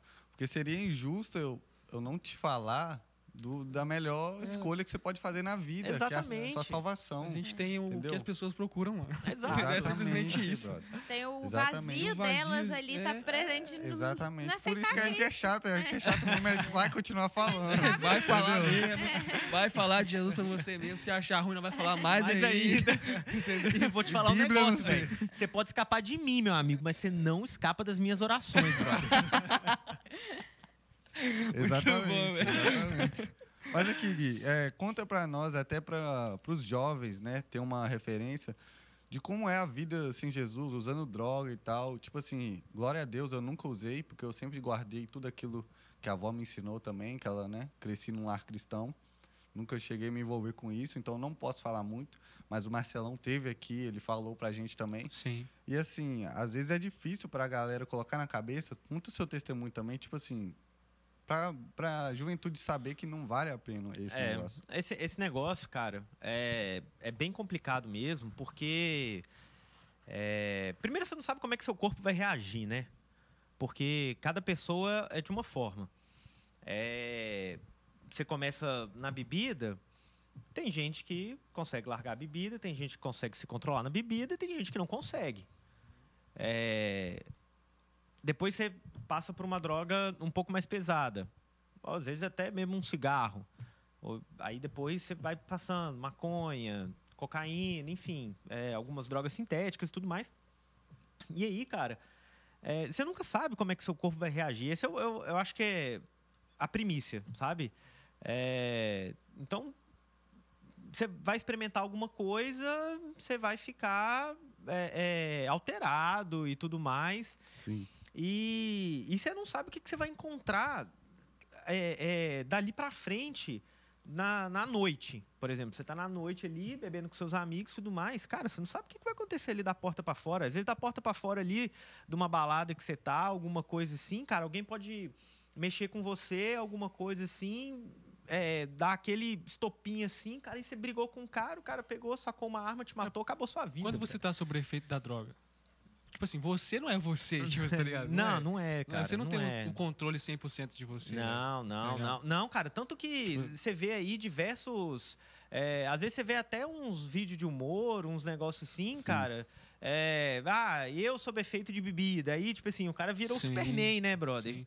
Às vezes eu acredito que às vezes é até uma questão, sei lá, velho, mas é, é muito espiritual, uma questão, tipo, parece, possessa, parece que a pessoa tá possessa por alguma coisa. cara. Exatamente. Ela tá fora de Exa- si. ela, Ela tá fora de né? si, cara. Ela tá fora de Quem ali, tá cara, bêbado, quem tá. Exatamente. Ali, né? naquele momento, é, falando do lado espiritual, você não tá cultuando a Deus, cara. Não tá. Não tem Não tá. como. Você não tá cultuando a Você Deus nem- ali, naquele, naquele momento em que você tá bêbado, que você tá usando droga e tudo mais, cara, você não tá fazendo uma coisa pra Deus. É. Exatamente. Entendeu? Você tá adorando a outro Deus ali, cara. Então. Eu acho que você pensa só em fazer coisa errada também. Tipo assim, eu já, Ah, eu já fui de beber bastante também. Só. Já, já fiquei bêbado demais já. E no momento que você tá assim, ruim ali, velho, você só quer fazer coisa errada. Você só quer pensar em fazer coisa errada. Você só quer fazer O aquilo que sua vier na quer- sua frente de Exato. errado, você vai querer fazer. Exato. Você só quer fazer aquilo que sua carne tá querendo É. fazer, entendeu? É, um, é. o ápice da carne ali. Ela toma controle e, E já era. Acabou, E já entendeu? era. Você fica. É, é bem E- complicado. E, assim, é- e você fica. Acaba é, que você fica pensando todo dia nisso, sabe? É, Pô, beleza. E sempre Passei. tem que ser um pouco pior. Tipo assim, É. você ficou ruim numa festa? Não, na próxima. É o que eu A falei. gente Ah, vai a pro galera pré. fala, É o que eu né? falei do Não dá pra Marcelão. beber Vou só na festa. Tem que ser um pré. Aí na próxima é um pré, um Exato. pós-festa e um pós. É o que eu falei com o Exatamente. Marcelão. A gente tem a questão tem no nosso limite. corpo, cientificamente falando, Sim. sem pagar de nerd, tá? Né? Mas Manda aí, tem a manda aí. questão que você já sabe da dopamina. Sim. né? Nós temos os nossos níveis de dopamina e cada vez que a gente se acostuma com o nível, a gente quer mais. Né? É, é a questão para qualquer vício que a gente tem. Pornografia, Sim. é, tipo, a pessoa que come muito também, Comida, ela, eu quer, é, ela quer cada vez mais. Drogas, mesma coisa. Então, você se acostumou com a droga, você quer uma mais forte. Você bebeu Sim. hoje muito, para você aquilo já vai virar algo comum, você já quer algo mais forte. Não te satisfaz mais, né? É, eu conheço pessoas que tem meu primo, por exemplo, ele tá lá em casa, mas a gente sempre conversa sobre isso. Eu sempre falo com ele, cara, você tem que mudar isso, porque o cara toma uma garrafa de uísque sozinho e não, fi- não fica bêbado, velho. Então, assim, é. Vai, o onde você já viu isso, né? acostumando, É. Então, assim, ele hoje ele tem que ele fala, cara, eu tenho que tomar três, três, ou três garrafas de uísque pra me conseguir ficar muito bêbado. É. Tipo assim, pra conseguir, ele quer ficar bêbado. É aquela questão que a gente falou. É porque eu vejo ele um- quer ficar mais Eu bêbado. vejo os amigos também que frequentam festa e tal, os caras falam, velho, vamos beber agora, porque nós já tem que chegar lá bêbado. É, tipo assim, os caras é tipo querem isso. ficar bêbado. É, Essa é a tá questão, ligado? né? Aham. É, Você você sempre quer mais, bro. Aí, aí, assim, você passou a noite inteira, você acorda de manhã, a galera, tipo, você já. eu- Cara, não dá pra você virar e falar, tipo assim, que a culpa é só dos outros, mano. Não, Porque claro você não, chega claro de manhã. Isso aí é também, eu É, acho egoísmo. Eu é, acho até egoísmo. egoísmo. Você virar e falar assim, não, a galera fica me chamando. Não, brother. É você, parceiro. Você também, mano. Você, Assume a No final das responsabilidade. contas, a É. decisão é sua. Exatamente. É sua. Assume sua responsabilidade aí, mano. Você Aham. também, na época que você tá, tá lá no mundão e tal, não sei o quê, mano, você também manda pros caras, velho. Ou É, vão fazer exatamente. isso, ou vão fazer aquilo, ou vão, Exatamente. vão chapar dessa E eu forma. acho que o diabo é muito sutil. Eu falo isso muito com as meninas quando a gente deu o curso. Uhum. Porque, às vezes, quando a gente é novo, a gente acha que a gente é muito forte, né? Uhum. E aí fala, ah, eu ando com pessoas que usam droga, eu ando com pessoas que bebem, que vão em festa, mas eu não faço isso, não. Tipo assim, são as pessoas que fazem. Uma hora ou outra faz. Engana, é, engano seu, porque o diabo é muito astuto, ele sabe É. aonde vai te pegar, mas aí você não faz isso aqui. Mas aí você fica chateado porque terminou um namoro, porque você foi mal na escola, Uhum. ou porque sua mãe brigou com você, aconteceu uma situação na sua casa. Aí o que, que o diabo vai colocar na sua mente? Seus amigos são felizes, ah lá, é, chama eles, porque, igual eu falava com as meninas, é, eu não lembro de algum amigo ou de alguma amiga virar e ficar assim. Usa essa droga aqui.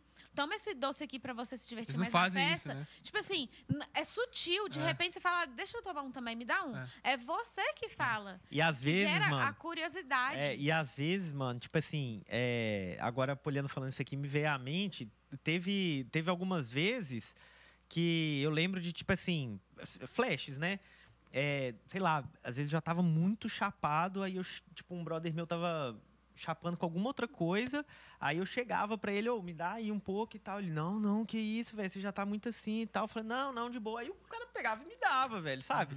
Então, tipo assim, é, é muitas. O cara dá aquela primeira assim, não, não, não, mas, tipo. Não, e quando, Bora. você já percebeu que quando você vai começar, quando você é introduzido, sempre é de graça, né? É. É, é de, mundo- é, todo é de graça, a galera graça. fica meio assim, né? Não, não Exatamente, faz exatamente. isso, Mas no fundo, no fundo, É. né? Eles querem que você use. Então, É. tipo assim, você eu acho que o diabo é muito astuto nesse, nesse exatamente. ponto. E acho que É.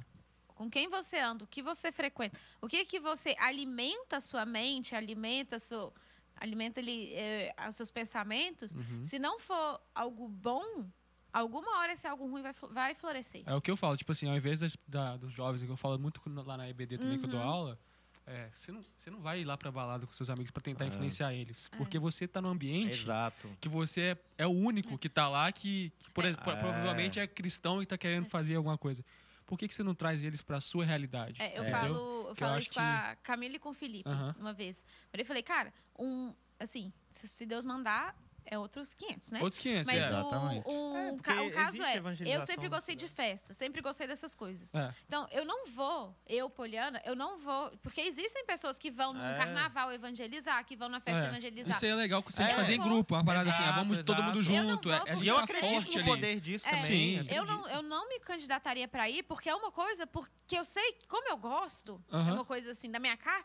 Eu, gente, eu vou lá pra evangelizar, é só se Deus mandar mesmo, porque ali eu Exatamente. sei que é onde é meu ponto fraco, fraco. vamos supor. Então vai tocar uma musiquinha, aí eu, opa, lembrei. Aham. Sabe? Tipo assim, não é porque eu tô na igreja que eu tô que eu Ah. sigo ali que eu não vou ter minhas tentações, que eu não vou ter meus Sim. momentos de fraqueza. Então, assim, a gente também tem que ser sábio em aonde evangelizar, porque eu acho que, eh, pelo menos era um erro meu, eu, poxa, encontrei Cristo. Agora eu vou lá nas minhas amigas, tipo assim, não tem problema ir pro bar com elas, porque agora eu não bebo mais. Uhum. Aí, ah, pedi um drink novo. Ah, deixa eu experimentar. Deixa eu ver isso aí, né? É, tipo assim, é. um lugar que eu não. que eu sei que eu sou fraca, eu não vou. É igual, sei lá, Exatamente. homens que têm problema. ma- é, casados que têm problema com fidelidade. Cara, o cara vai ficar vendo é, o que no Instagram? Vai, vai conviver em que lugar, em que situação? As Exato. amigas da esposa dele ou os lugares que ele Exato. frequenta são como que as pessoas estão se vestindo. Porque às vezes ele é um Exatamente. gatilho pra pessoa. E é uma coisa também do casal que tá fora, de, fora da presença de Deus também. Que às vezes Exato. fala assim, ah, a gente tá Exatamente. praticando relações e tal. Pô, mas por que, que você vai pra um quarto e ficar sozinho É. com a sua namorada? Eu e o Guilherme, depois que a gente comentou, a gente fez um voto uma época que a gente é, nem se beijava, né, amor? É. A gente teve uma. Porque, tipo, não tem como, gente. É Sim, carnal. Não tem como. Então a gente fez uma época que como se fosse uma corte. Mas se não fosse dessa forma, a gente não queria pecar. Exatamente. Porque a gente viu que a gente caía no pecado, às vezes, de outras formas. Uhum. Então, assim, precisa olhar. Não, então, beleza, vamos não sair mais sozinho. Vamos não ficar sozinho. Chega uma hora que fala, não, gente, não dá. Eu acho que tem mínimas é coisas. É. mínimas coisas que você vai em um lugar. fala. É tipo assim, o Espírito Santo, mas tem uma coisa que. Tem mínimas coisas que você vai em um lugar que dá gatilho em você. Tipo assim, Com certeza. Ah, você fala assim, ah, igual você falou do carnaval.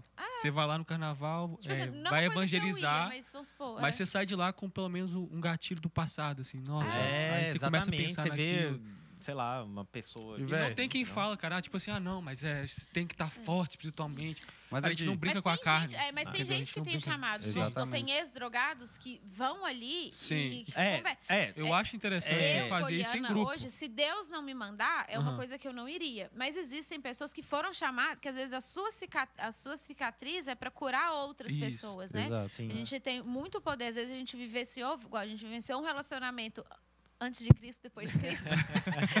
a gente vivenciou um mundo é, ruim, tipo, de drogas. Então, eu posso usar do, do meu testemunho para que outras jovens, outras Exato. crianças não passem por isso.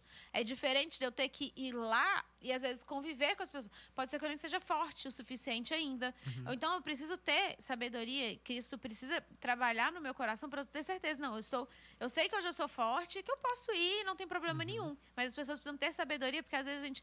Tá muito ali na emoção, acabei de converter, É. quero levar todo mundo, vou conseguir conviver com minhas amigas. E É. quantas vezes no início que eu converti com minhas amigas, eu ia pro bar e achava que não ia beber e chegava. "Ah, Eu também Exatamente. É um de ponto vinho." que vocês falaram que eu acho que a, a parte da conversão, que eu Precisa achei muito interessante, que foi vocês dois tiveram sabedoria quando vocês se converteram, entendeu? Você teve a sabedoria, a Poli teve a sabedoria.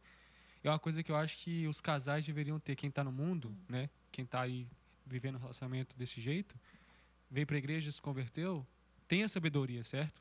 Para falar assim, não, Sim. não vamos fazer isso. É. Tenta identificar onde que tá os Aham. pontos, né? É. O que, que você diria para esse casal que está assim no mundo, que quer mudar, que quer fazer isso? Cara, é, você tem que aprender com pessoas que têm mais experiência que você, cara. É, a conversão de, de Paulo mesmo é, é dessa forma, né? É, Paulo, ele examinava todas as escrituras, ele era...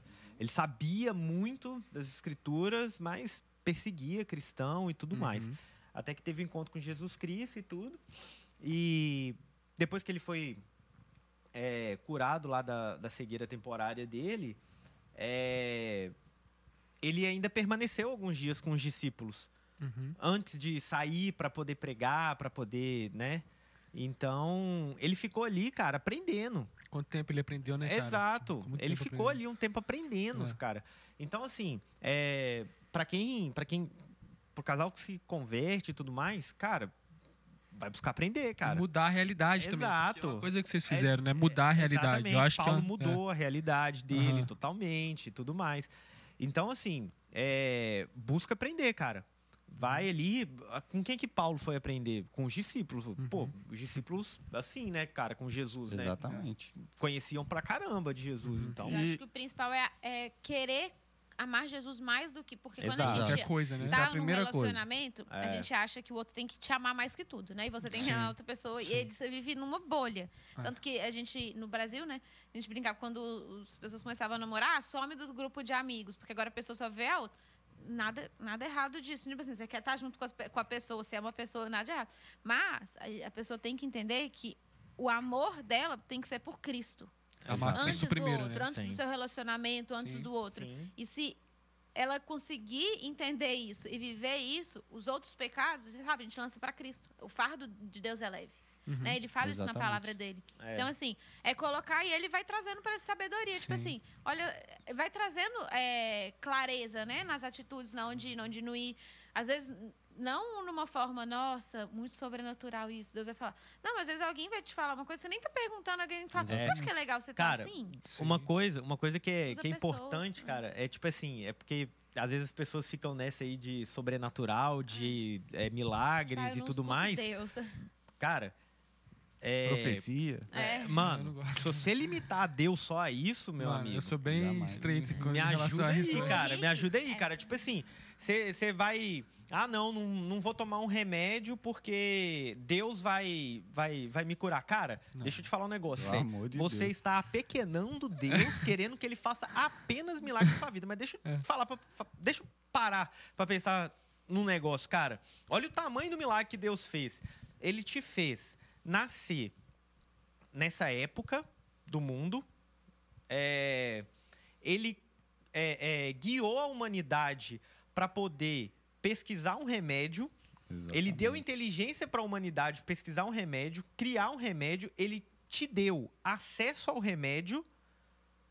E você tá querendo é, que ele opere um milagre. Isso já não é um milagre, meu amigo? Me é um ajuda aí. Por si só. Por si só, isso Por já si não é um só. milagre? Acho que a Me pessoa ajuda tem aí. discernimento. Com né, certeza. velho? existem realmente, existem coisas realmente espirituais que, Que realmente devem- pertence a Deus. é, que mas- realmente é, é, é dessa forma, Mistérios são, e- é, Uhum, é tratado dessa forma mesmo. uhum. Mas, cara, existem coisas físicas que Deus é, pode operar um milagre da noite pro dia, Exatamente. porque ele pode tudo. Mas, se ele quiser usar um remédio, amigo. Cara, às vezes ele tá querendo. Deixa eu te falar um negócio. Às vezes ele tá querendo que você vá até o médico. Se você é cristão, é, às vezes ele tá querendo que você tome o remédio, que você vá até o médico pra você converter o médico. Converter o médico não, né? Exatamente. Mas você falar de Jesus pro médico, É. cara. Exatamente. Se eu começar a orar pelo seu médico ali, amigo. É. Entendeu?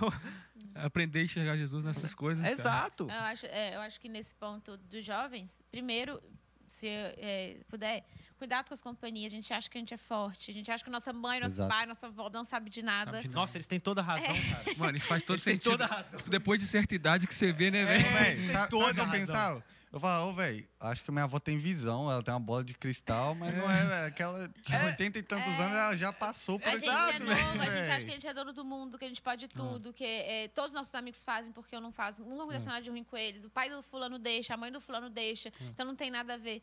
Tem sim.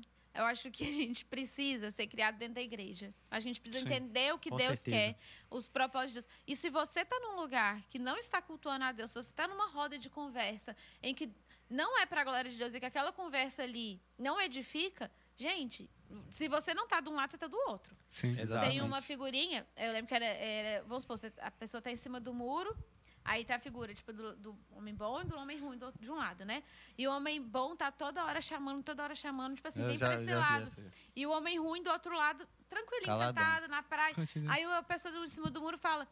"Ó, esses- O homem bom tá me chamando e você aqui não vai fazer nada. Ele fala, em cima do muro já é meu, né, meu amigo? É. Então, tipo Exatamente. Já assim, tá, já tá não tem nele. meio termo, velho. Não tem Então, se termo. você não tá- com Deus, Exato. ou- Então, se você não tá ali vivendo vi- com pessoas que estão edificando a Deus, se sua vida não está edificando a Deus, se sua conversa não edifica a Deus, se o meio que você tá, se a roda de conversa que você tá não muda porque você chegou, porque falou, opa, não vamos falar disso não porque o Samuca tá aqui, ele não gosta. Você, tá- você não está impondo respeito para ninguém, Não, você exato, não, não. está sendo luz ali, você não está sendo sal ali naquele meio. Sim. Então, ou seja, ele não é um lugar ou para você estar, ou é um lugar que você precisa entender, que você precisa se fortalecer e começar a ter outras estratégias. Exatamente. Falando do, do antes e o depois do seu relacionamento com a Poli, como que foi a sua visão? Porque você tinha uma visão das mulheres antes E, a- e depois que vocês começaram, a, que vocês se converteram e tal, Aham. cara, como que mudou a sua visão? Tipo assim, como homem, de enxergar as mulheres. Como que foi isso? Como que você enxergava Cara, a mulher? é, você começa a enxergar como pessoa, né? Aham. Pessoa, cara. Porque antes, você, Que é, é mais um objeto no- quando É. você tá no. assim, é pessoa, normal. Porque é, Uhum. antes você, você tá no mundo, assim, né? Você olha e tal, você, você sente atração e tudo. Uhum. É, mas é, são pessoas normais, entendeu? Uhum. Não é um, um objeto que tá ali para ser usado e tudo. E às vezes, assim, até o contrário também, né? A mulher enxerga o homem dessa forma e tal. Uhum. Mas é mais comum um homem fazer isso. Sim. É, mas você começa a enxergar uma pessoa normal, cara. E você, e você tem que respeitar, Uhum. entendeu? Você tem Você que. começou a entender os princípios de um homem. Você começa a entender exatamente. Você enxergava uma coisa. Co- Como que você pensava assim, ah, sou homem, tem que fazer. Porque a Bíblia fala que o homem tem que fazer uma coisa e o mundo fala que a gente tem que fazer totalmente o oposto. Exato. É. Assim. Como é que era isso? é, você acaba ficando naquela de não, vamos dividir responsabilidade, Uhum. é, responsabilidade disso e daquilo e tal, não sei o quê. Mas tem coisa que a responsabilidade é toda sua, cara. Você tem que assumir, entendeu? Uhum. É, por exemplo, às vezes, é claro, óbvio, que eu preciso da, da, da oração da Poliana e tudo, eu preciso dela, Exatamente. no mesmo propósito que eu, Uhum. óbvio. Mas é, hoje eu tenho total, é, é, total discernimento de que a responsabilidade da minha casa é minha. Entendeu? Uhum. Então, se é, a minha casa fracassar espiritualmente, a responsabilidade é minha. Entendeu? Eu que deveria ter dobrado o joelho e orado mais. Eu que deveria ter jejuado mais e tudo. Porque é, hoje em dia eu vejo que alguns homens, não são todos, mas alguns deles, eles vão, vão empurrando a culpa, sabe? Uhum. Ah, é, meu casamento acabou, não, mas é porque minha esposa era difícil demais. Nossa, não, não dava, não sei o quê. É, não, expulsei meu filho de casa porque meu filho, pelo amor de Deus, nele, não, menino Uhum. complicado e tudo. Não, peraí, velho. Eu acho que a gente vive em uma, em uma geração que os homens estão sendo ensinados a não serem homens mais, né? É, tipo isso. tipo, esses são os cara, tipo princípios. isso. não tô falando E nem as de sexualidade. a serem A E as serem mulheres a homens. serem A serem homens, homens. cara. A mulher Bom, tomando. hoje, hoje a juventude, pra você ser homem, você É. tem que sair pegando várias, né? É. É, Tipo, Então eu sempre também, falo. É, o Guilherme também. É, não, eu não sei antes- por quê, que ele, ele tá tímido, né, pra falar. o, Samuca já tentou falar duas vezes a mesma pergunta. Não, antes era, era número, né, velho? Antes era número, né? Quanto mais melhor, velho. Mas aqui, Gui, é, vocês começaram, vocês já falaram, vocês já começaram é, não sendo cristão, um relacionamento, né? Antes de conhecer Cristo. E depois conhecendo Cristo. E a gente sabe que quando você começa a seguir o Senhor, você tem regras, você tem, né? Sim. E tipo assim, como que é você começar um relacionamento sem Cristo, né? Sem princípios, você tendo essa liberdade, né? Falsa liberdade. Aham. E depois você tem que seguir os princípios. Qual é, qual que é a diferença e quão difícil foi para mudar para a galera hoje em dia, para a juventude ver hoje em dia quão importante é começar já certo, né? Já começar com o princípio, começar seguindo o Senhor. Fala para nós a diferença, que, tipo assim, foi É. difícil para vocês? É, foi, foi difícil, sim, porque é, a, a gente tem dois leões dentro da gente, né? É, a gente tem o espírito e tem a carne. É, aquele que tiver mais forte é que vai ficar dominando. Certo. E no nosso caso, a nossa carne estava mais forte, né? Porque vocês começaram assim. Exato. Então, a gente teve que começar a alimentar o espírito, cara. Começar a alimentar o espírito. Debaixo de oração, é, oração das outras pessoas também, Exato, claro. Tem que ter. É, palavra, Bíblia. é, então, a gente foi, foi começando a, a alimentar o, o espírito, cara. E assim, é, quando, quando você tá fazendo, né? Você, vem de um hábito é, e você tem que mudar esse hábito, você tem que colocar um, um limite para você, assim, do tipo, é, um limite não, um ponto de partida. E eu lembro, eu tinha um professor de química que ele falava isso, que quando você quer começar um hábito novo, não entra nessa de segunda-feira eu vou pra academia, segunda-feira eu começo na academia. Não, brother, é Processo. agora. É agora. Se você tá afim, é, quero começar a academia. Se hoje é terça-feira, então bora, vamos começar na terça. Se hoje é quarta, bora, vamos é começar na segunda quarta. que vem. É, exatamente. Então, tipo assim, você conheceu Jesus no domingo, amigão? Segun- É no domingo. É no domingo, É no você domingo. já tá. Você já É, tá não é lendo segunda não. não fica algumas horas ali, não. É no domingo. É no acho- domingo, naquela É, hora é ali, naquela galera. hora. E assim, é, é, é realmente.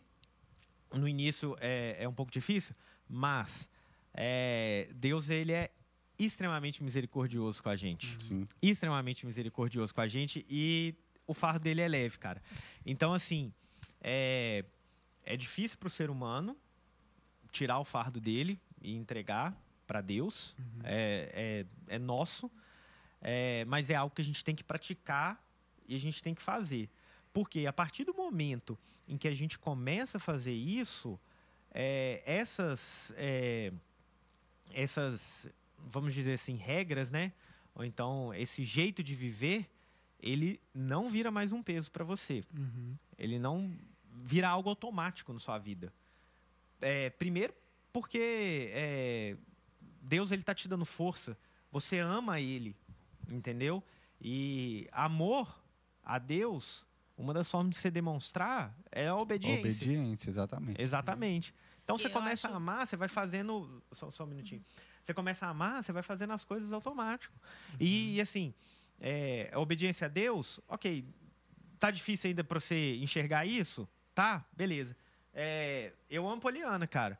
Eu sei que a Poliana, ela gosta de pão de queijo, por exemplo.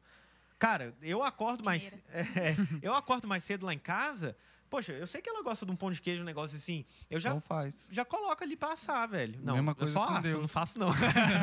Mas acho que a diferença do nosso relacionamento em si, eu lembro que quando eu, eu converti e tudo e falava com minhas amigas, ah, meu relacionamento com o Guilherme mudou. Elas falavam, nossa, mas como assim? Tipo, é, que loucura é essa que você tá Do vivendo, nada. né? Loucura É. pra eles, né? E Pra aí eles é eu loucura, falava pra ela, exatamente. gente, é muito melhor, porque quando a gente namora com relacionamento sexual, nosso namoro é isso. Uhum. A gente É. sai pra comer e depois a gente vai sair. Uhum. É, é isso. A gente é, não tipo assim, conversa. a gente termina na cama.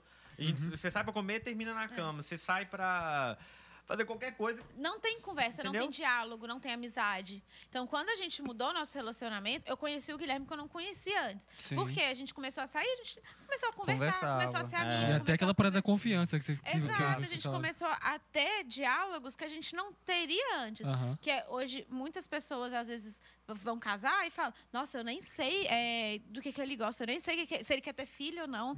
eu nem sei você se ele quer morar no Ah, Brasil ou se ele quer mudar. todo errado já. Então, assim, eu lembro que eu falava com meus amigos assim, gente, é, a gente conversa, a gente tem tanto assunto, tipo assim, a gente começa a ter curiosidade no outro, não só pelo aquilo que o outro vai me oferecer, no tipo de prazer, ou não só porque aquilo que o outro vai me oferecer ali carnal, mas você começa a ter interesse genuíno, a curiosidade sobre a pessoa. Então você casa sabendo quem é a pessoa, porque assim, é, antes a gente ia para um barzinho e pronto, acabou. Ali depois a gente sai para algum lugar e o Guilherme tinha que me deixar em casa. E eu tinha horário. Então, tipo assim, a gente não tinha muito tempo. Então, quando a gente começou a sair, a gente começou a conversar, a ter diálogo. Então, nosso relacionamento virou muito mais é, sólido, até por conta disso. A gente começou a ter assuntos. A gente tava, é, começou a juntar dinheiro para o casamento, então a gente começava, ah, que lugar talvez a gente moraria? Porque isso também é um problema. Às vezes as pessoas casam, aí falam, ah, não, eu moraria só, eu sempre morei em casa, então, tipo, eu tenho que morar em casa. Não, eu morei em apartamento. Sabe, não existe um diálogo. Então, na hora que tem que tomar essa decisão, Dá um é, é conflito. muito mais difícil, porque, primeiro, que ninguém quer abrir mão. Hoje em dia, todo mundo tem que ser Exatamente. feliz. E se a pessoa não te faz feliz, se você não é feliz, se você não é feliz, você troca. Troca. É. Porque é muito fácil, né? É o que as pessoas É, falam. Então, a É. gente, é, durante, a gente fez um curso de noivos também, que é muito bom. Então, trouxe a gente a conversar de assuntos que normalmente o relacionamento não conversa. Exato. E aí, no futuro, como que você quer, o que, que você quer ser? Você quer morar para sempre? Porque, às vezes, é, eu sempre quis morar fora. Se isso fosse um problema para o Guilherme, talvez eu teria terminado. Uhum. Porque se esse é um sonho que esse sonho eu não abro mão de forma nenhuma, Uhum. a não ser que Deus manda, isso é um problema. Como que eu vou casar com um cara que eu sei que pra ele também, ele não abre mão desse, porque tem coisas que a gente precisa ceder o tempo, relacionamento é, é ceder. É ceder o tempo, o tempo todo. todo. O Guilherme cede, eu cedo, tipo, Aham. o tempo inteiro. Mas existem coisas Que é difícil. que você é, difícil. são às vezes são valores, é alguma, algum- alguma coisa, algum trauma, alguma coisa que você fala não. Esse aqui eu quero muito que você ceda por isso, isso, isso. E é Uhum. conversa também, não é uma coisa obrigatória. Exato. É, tipo assim, Então, às vezes é assim, é, é uma. Foi um relacionamento que depois a gente teve é, pós-Cristo, Uhum. em que a gente entendeu o quão importante é o namoro. E o namoro ele Cristão. não pode ser desperdiçado. Sim. Porque eu lembro quando a gente fez o curso de namoro, o curso de noivos, eles falaram, gente, o curso é para vocês terminarem. Uhum. Ou terminarem casado ou terminar o relacionamento, porque é muito mais fácil terminar agora do que depois você ficar preso ou casar com uma pessoa e aí você descobrir que a pessoa quer a vida inteira trabalhar numa fazenda. Por exemplo, o sonho dela é trabalhar na fazenda e você é uma pessoa urbana. Vai Isso é uma coisa infeliz. que não vai Aham. dar. E, óbvio, né, gente? Eu tô falando coisas assim muito limitadas, mas existem coisas Ah, muito várias. sérias, tipo ter Vai filho. mais além do que isso. Eu conheço Sim, pessoas que, sim. ca- que não querem ter filhos. Sim. E aí ela vai casar com uma pessoa que o sonho é ter, é ter filho, alguém vai ser frustrado Alguém ali. vai se frustrar. Então, a gente, o namoro é muito importante para ser conversado tudo, sabe? Porque se alguma coisa ali. É porque a gente está muito na emoção no início do namoro. Tudo, tudo bem, você não quer ter filho, tudo bem. Aí você acha que a pessoa vai mudar no casamento. Não muda. Assim, Deus e o Espírito Santo são os únicos capazes de mudar as pessoas. A gente não muda ninguém por nossa força. É só o Espírito Santo agindo. Então, assim. Se você acha que você vai casar com alguém, se no seu namoro tá ruim, se no seu namoro tem alguma divergência, alguma coisa que para você impacta muito, orem. Porque se Deus não mudar o seu coração, porque às vezes eu falo, ah, eu tenho que morar fora, eu não abro mão disso. E eu terminaria com o Guilherme, eu vou orar. Não é assim, vou terminar, não é tão banal assim, né, gente? Tipo assim, a gente vai orar junto e entender, olha, eu tenho um sonho no meu coração que é de morar fora, o Guilherme não tem. Uhum. Deus, se for da tua vontade, porque também a gente tem que entender qual é a vontade de Deus, não são os nossos desejos. Exato. Exato. E a gente sempre orou isso. Deus, se não for da tua vontade, esse sonho de. O sonho de morar fora, a gente sempre orou assim. Se não for da tua vontade que a gente vá para fora, tira isso do meu coração. Não deixa eu querer algo que não é do Senhor. Então a gente sempre orou dessa forma. Tudo, todas as decisões que a gente toma como casal, a gente sempre orou dessa forma. Deus, o Senhor sabe meu coração, o Senhor sabe muito que eu quero é, trabalhar em tal lugar, ou quero morar em tal lugar, ou eu quero tal carro. Sei lá, coisa simples, gente. Deus é Deus de detalhes. Não acho que você Exatamente. está incomodando Deus, Deus está ali para nos escutar. Então, coisa simples, eu sempre orei para Deus dessa forma.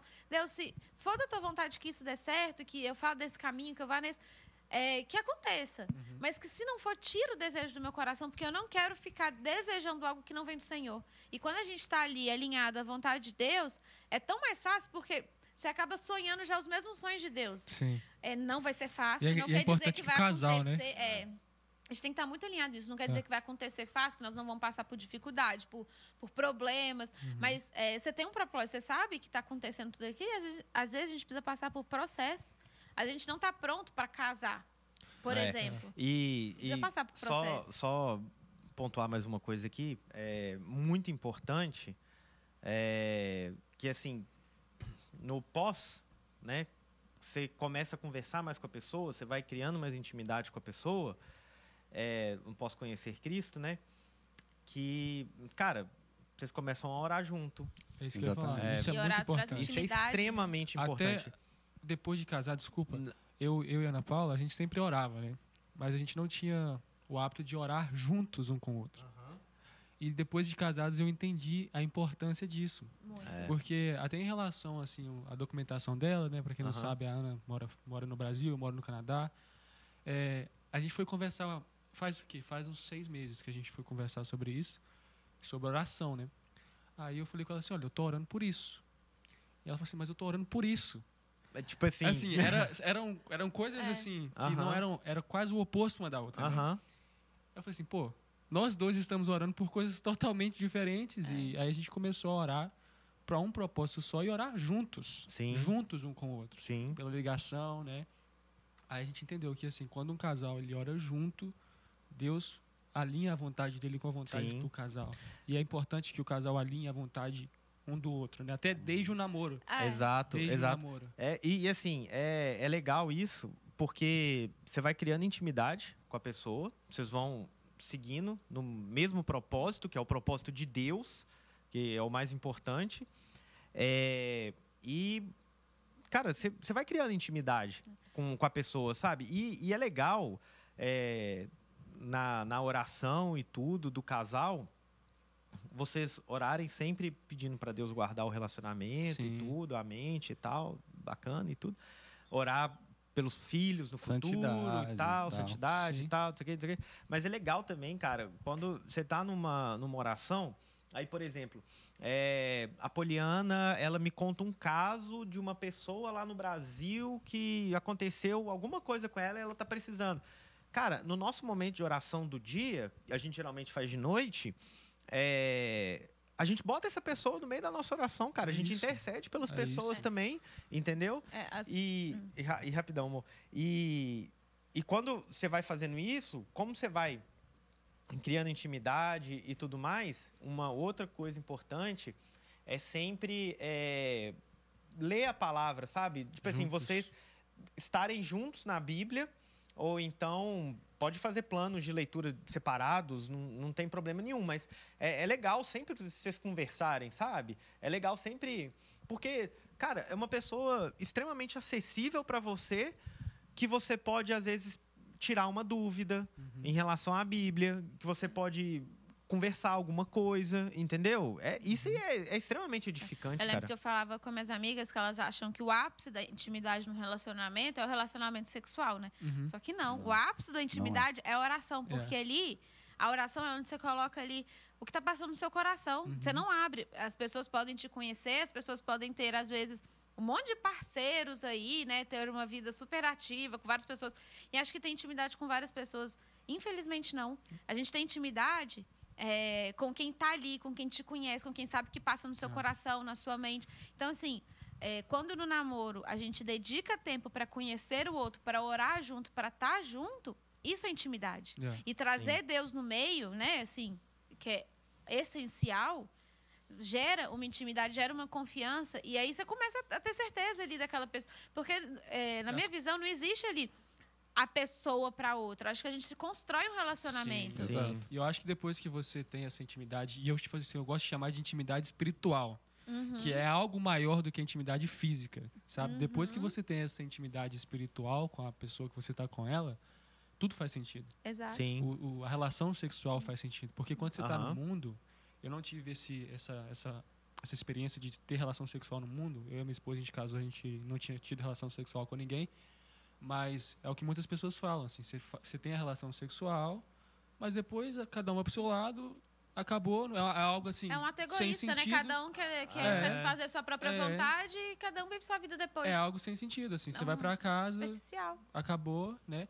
Mas quando você realmente tem aquela intimidade com a, com a, sua, com a sua esposa, você realmente ora junto com ela e você faz isso, quando vocês têm a relação sex- sexual, é uma coisa assim que, que realmente faz sentido, que a Sim. Bíblia É um fala. presente de Deus, um né? presente que é um de presente Deus. de Deus, que é um prazer do casal, que é vocês dois se conectando entre alma e espírito, é uma coisa única, entendeu? Aham. Então faz, aliança, né, faz muito sentido, faz, né? né? Começa a fazer muito sentido. Mas, ô Gui e Polly, é, eu vejo uma dificuldade muito na juventude hoje em dia, que é pedir conselhos, né? Tipo assim, ter, vamos supor, antes de começar a namorar a Camila, né? é, você lembra que eu falei com você que... Fala que você ama ela aí, velho, pra todo mundo. Eu amo ela. Aqui, ela já Em sabe. rede mundial. Aqui, aqui, Levanta. aqui, não tem um podcast que eu não falo dela, né? velho? Mas, Ah. impressionante. Ah, velho, eu pedi um Mas 2x4. Mas, Camila, na moral, traz um prego pra nós. hein? E um É, 2x4, velho, tô com fome. mas aqui, você lembra quando eu tava na. Você lembra que eu falei com você antes de namorar ela, a gente só tava conversando, conhecendo. Eu falei que, ó, quando eu começar. Eu tava na fé de Abraão, né? falei assim, já A falei. gente tem que entrevistar o Dudu depois É, na não. próxima. Na moral, mas aqui. História é, incrível.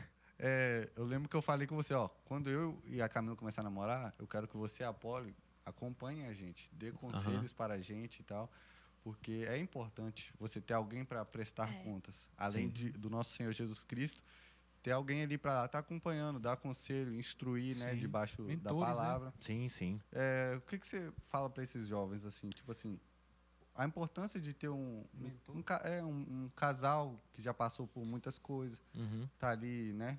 É. Bom, é, eu e a Poliana, a gente tem muita coisa para aprender ainda, né?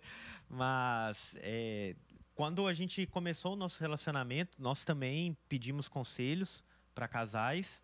É, eu lembro direitinho o encontro lá com o Léo e com a Ló, lá, de, lá da Batista. É, e assim, é, cara, quando você passa por uma situação, é, vai lá, frase de coach, né? Tipo assim, você fracassa, você usa isso. Ah, não. Você vai falar, você faz a edição com essa musiquinha de fundo. Cara, eu sabe o que, que eu faço com os meus erros? Eu aprendo com eles. eu transformo em aprendizado. Bota a tela surda. As pedras que me tacaram no caminho, eu É. faço escadas. Eu faço de limões limonadas. Vai. Mas vamos lá. É, Mas realmente, cara, quando, quando você erra, né, em alguma coisa, você tem propriedade para poder falar daquilo, sabe? Para para pessoa e tudo mais. É, eu acho que hoje em dia falta é, um pouco de, de humildade mesmo, assim, porque o mundo ele vem pregando tanto aquilo de que você é independente, de que você é isso, de que você é, pode tudo e aquele negócio todo, que o jovem ele vai absorvendo aquilo pra ele e ele vai ficando menos humilde, ele vai achando que ele sabe de tudo. Pra ele é humilhante pedir conselho, né? Exato. Tipo assim, Eu acho também- É, Como hoje tem muito acesso à informação, certas, erradas, boas, Uhum. ruins, eu falo isso pelo Integridade Sexual, o curso que a gente dá aqui. Quando a gente começa, todo mundo fala, ah, fazer esse curso, já sei de tudo. Tipo assim, sabe de Acho que a nada. pessoa, ela, ela acha, é, ela não pede às vezes ajuda, talvez por falta de humildade, por vergonha, é, por não saber ou, por, ou achar que é muito muito distante essa relação. Tipo assim, como que eu vou chegar lá e perguntar a pessoa do nada uma pergunta íntima, sei lá. Claro, precisa ter às vezes um pouco de liberdade e tudo, né, entre as pessoas e tudo. Mas eu acho também por, pela pessoa achar que tudo que ela já ouviu falar, ou que leu num post de alguém, um influencer famoso, ou que leu em algum lugar, é que ela já sabe. Então, às vezes, ela vai por falta de, tipo assim, de igno por ignorância mesmo, de não saber que não sabe. Exato. E, e aí eu acho que tem que ter um, um filtro para as pessoas. Assim, eu falo para mim também. Às vezes o Guilherme vai me falar alguma coisa assim. Não, já sei. Tipo assim, nem sei, é porque eu li lá num post de alguém falando algo superficial. É. Sabe, acho que a gente precisa ter curiosidade jovens. Vocês precisam, a gente tem que ter curiosidade para saber o que a Bíblia diz sobre isso. Exato. Então, as- os jovens, eles precisam procurar pessoas que estão na igreja, pessoas de referência. Não precisa ser, tipo assim, ah, só os líderes, né? Mas alguém que você vê ali que caminha na fé às vezes há mais tempo, ou que está um relacionamento mais profundo, porque a gente viveu muito tempo, até antes do Canadá, num relacionamento com Deus assim superficial. A gente ia na igreja, ia na célula, somos, eh, sempre fomos, eh, éramos cristãos mesmo, né? Tipo, estávamos no nosso dízimo, fazíamos tudo aquilo. Mas a gente vivia aquilo ali no domingo e na quarta, quinta, não sei que dia que era a nossa célula. E o resto dos dias não é porque a gente não era cristão. Mas não vivia Mas a gente vivia, rotina. a rotina nos sugava. Então a gente, não que É. nos sugava, a gente não dava prioridade para aquilo que deveria ser prioridade. Então a gente não lia a Bíblia, fazia uma oração. A gente sempre orou de noite, né? Assim. É. Então a gente sempre orou junto. Mas era às vezes uma coisa muito superficial, sabe? Só para cumprir tabela. Só pra É. fazer, não, eu fiz, né? Exato. Então, acho É. que, tipo assim, falta do jovem, é, se ele escuta às vezes, ah, beleza, eles, eles podem ter, e, e é muito bom isso da internet, né? Assim, a gente ter é, a oportunidade de conhecer ou de, de saber de vários assuntos. Mas procura ali, faça seu filtro. E o que a Bíblia fala sobre o que essa pessoa está falando? Tá emba tem embasamento bíblico? É, eu, vejo, eu vejo aquilo na vida daquela pessoa. Tipo assim, se é uma pessoa que está falando sobre relacionamento, você só vê 10% do relacionamento daquela pessoa, que é o que, sei lá, o Instagram permite que a pessoa compartilhe. É, aqui- aquele 10%, você conhece aquela pessoa? Porque às vezes você vai pegar conselho. A gente que é jovem, a gente. às vezes a gente vai pegar conselho de um fulano de tal da internet que você só tem acesso a 10% da vida dele. É. Exato. Tipo assim, procura saber a, profund, a profundidade. Vai na Bíblia. Se a pessoa está falando, espero que os jovens daqui da igreja estejam vendo, os influenciadores cristãos. É. Mas procura ver se de fato o que ele está falando tem um embasamento bíblico. Porque às vezes a pessoa fala com tanta convicção, eu tenho, assim, às vezes eu não sei as coisas, eu falo, é assim. E tipo assim, ninguém me retruca porque eu falei com tanta convicção. Não, tá certo. tá certo. sim. E aí, tipo assim, vai a fundo, sabe? Tenha curiosidade, da mesma forma que você tem curiosidade às vezes para saber o errado, tenha curiosidade para ter certeza que aquilo é certo. É, e às vezes você não conhece o influenciador, mas você tem alguém na sua igreja, tem um, um pai de um amigo, é, tem os seus pais, tem os pastores, tem liderança, tem amigos que às vezes estão vivendo. A gente tem amigos que às vezes estão num relacionamento mais profundo de intimidade com Deus, outros mais raso. Então você sabe ali a quem procurar, sabe? O meu conselho para o jovem que está vivendo um relacionamento ou qualquer outro problema que não seja de relacionamento, procurem pessoas que vivam a palavra de Deus, que preguem o que está na Bíblia e que vocês conheçam. É. É. muito bom a gente ter referências. Tipo assim, eu vejo vários posts, vários é, reels de pessoas, acho muito legal. Dá, às vezes, um insight ali, tipo assim, nossa, olha que assunto legal que essa pessoa falou, faz muito sentido. Aí vai lá na Bíblia, vê se faz sentido mesmo. Às vezes faz sentido para aquela realidade, para aquela pessoa, para aquele Exato. aquela família. Não é, para você. E, e assim, é, Tiago fala também, né? Que a gente tem que confessar os nossos pecados para sermos libertos. É, con- confessar o nosso pecado para outras pessoas. É, claro que tem que ter discernimento para quem que você vai confessar o pecado, né? Não, não, Não vai se- falar pro seu É. amigo que faz a mesma coisa. Você não vai tipo, chegar, é, né? tipo assim, ou então Tá você não vai chegar aqui no púlpito aqui, Tá, né? nossa, e chegar aqui, ô galera, do adulterei, peca- é, tipo assim. adulterei. Não, peraí, peraí. Você peraí, vai, peraí. às vezes, É. porque sempre que tem um pecado, E- você impacta outra pessoa, né? É, Tem e assim, é, responsabilidade. para você realmente ser, ser tratado, Sim. né? É, para você ser liberto daquele, daquele pecado e tudo mais. É claro que pedir perdão para Deus, se, se arrepender do pecado, pedir perdão é a primeira coisa que você tem que fazer, mas também tem que fazer com outras pessoas. E isso vai muito do, do aconselhamento, sabe? Isso vai muito da pessoa é, é pedir é, um conselho, pedir um- uma direção para alguém que é mais experiente que você. Que já Entendeu? viveu aquilo, né? É, exatamente. Às vezes, tipo assim, você olha pra pessoa, a pessoa. Ah, não, mas, pô, o cara nem é experiente e tal, mas. Peraí, velho, deixa eu, deixa eu me colocar no meu lugar aqui. Ele é mais experiente do que eu. Então, beleza. Entendeu? Já é experiente. É, exatamente. Tipo assim, o, é, o Dudu deu o exemplo dele. Ele olhou pra mim, pra Poliana, poxa, a gente tem 10 anos, 11 anos de relacionamento. Mas, por exemplo, nada me impede também de eu chegar pro Dudu. Às vezes o Dudu, ele, ele conhece mais é, de uma coisa do que eu. Às vezes o- jejum, né? Exato. é, entrevistar exa- boa, boa. Às, às vezes, velho, eu, eu vou chegar, ô Dudu, me, me aconselha sobre jejum, cara. Eu sou mais Mas velho é, que o Dudu. é. Beleza, mas e aí, É. mano? Eu não tinha- interessa. Sabemos mais. Exata, outros exatamente, exatamente. Mas assim, é, por exemplo, eu, eu adoro, cara, conversar com, com a galera aqui da igreja mais velha do que eu Ó, e que tudo eles vão ver, mais. você tá chamando. Não dê nomes. Não, não, não, não, não, eu falei galera mais velha do que eu. Pois é, ah, tá. Mais velha do que Você eu. mais velho da igreja. É, galera mais velha do que eu. Lembrando que velho aqui é o quê? Só Não, 100 acompanhado anos pra pais. cima acompanhado dos pais. Aí é Exatamente. velho. Aí é velho. Aí é velho. Mas eu tinha essa É, aí- prepotência. É, é, a gente- aí a gente acaba sendo, sendo prepotente e tudo mais, de achar que a gente sabe tudo e não, não perguntar e não pedir conselho e tal, mas, velho, conselho é, é. É um shortcut, cara, pra você, entendeu? Exatamente. É. É, É, da pessoa coisa. certa e alinhada com a demais. palavra de Deus, é. Eu tinha esse, essa prepotência. Tipo assim, eu tinha uma líder de célula que não vivia o relacionamento que eu vivia, né? Ela sempre foi viveu o relacionamento do santo e tudo. Aí tudo que ela falava pra mim ficava. Até parece que ela sabe o que eu tô passando. Tipo assim. é, E eu tinha essa prepotência de achar que porque o outro não viveu as- o que eu tô passando, ele não vai saber a, a minha dor, sabe? E eu acho que isso é, é- é tem, tem que pedir muito a Deus uma sabedoria muito grande, porque quando, se você vai, às vezes, é, tá ali para dar um conselho para alguém, você não precisa ter vivido, mas você tem que entender, você tem que ter- entender que a dor do outro, que às vezes para você, ah, que bobeira, besteira. é, tipo assim, a pessoa tá ali sofrendo por conta de, sei lá, uma unha encravada. Mas para aquela pessoa é um problema tão grande que ela não consegue andar, não consegue colocar um sapato legal, não consegue colocar uma meia. Então, tipo assim, eu entendi, eu, eu- Deus me trouxe isso na clareza que às vezes eu não preciso, isso é para os jovens também, procurar alguém que está passando pelo que eu estou passando para ter sabedoria. Desde que essa pessoa tenha uma vida com Deus e, e te dê conselhos. O Espírito Santo é quem dá a sabedoria, é quem traz É. as palavras. Cara, eu vou só, só contar um testemunho aqui rapidaço. É, a Poliana falou desse negócio de, é, de você ter sabedoria para lidar com a dor das pessoas, mesmo você achando que é besteira. Há uns quatro anos atrás, mais ou menos, eu tive. Áudio. Caraca, Mô, você fala, hein?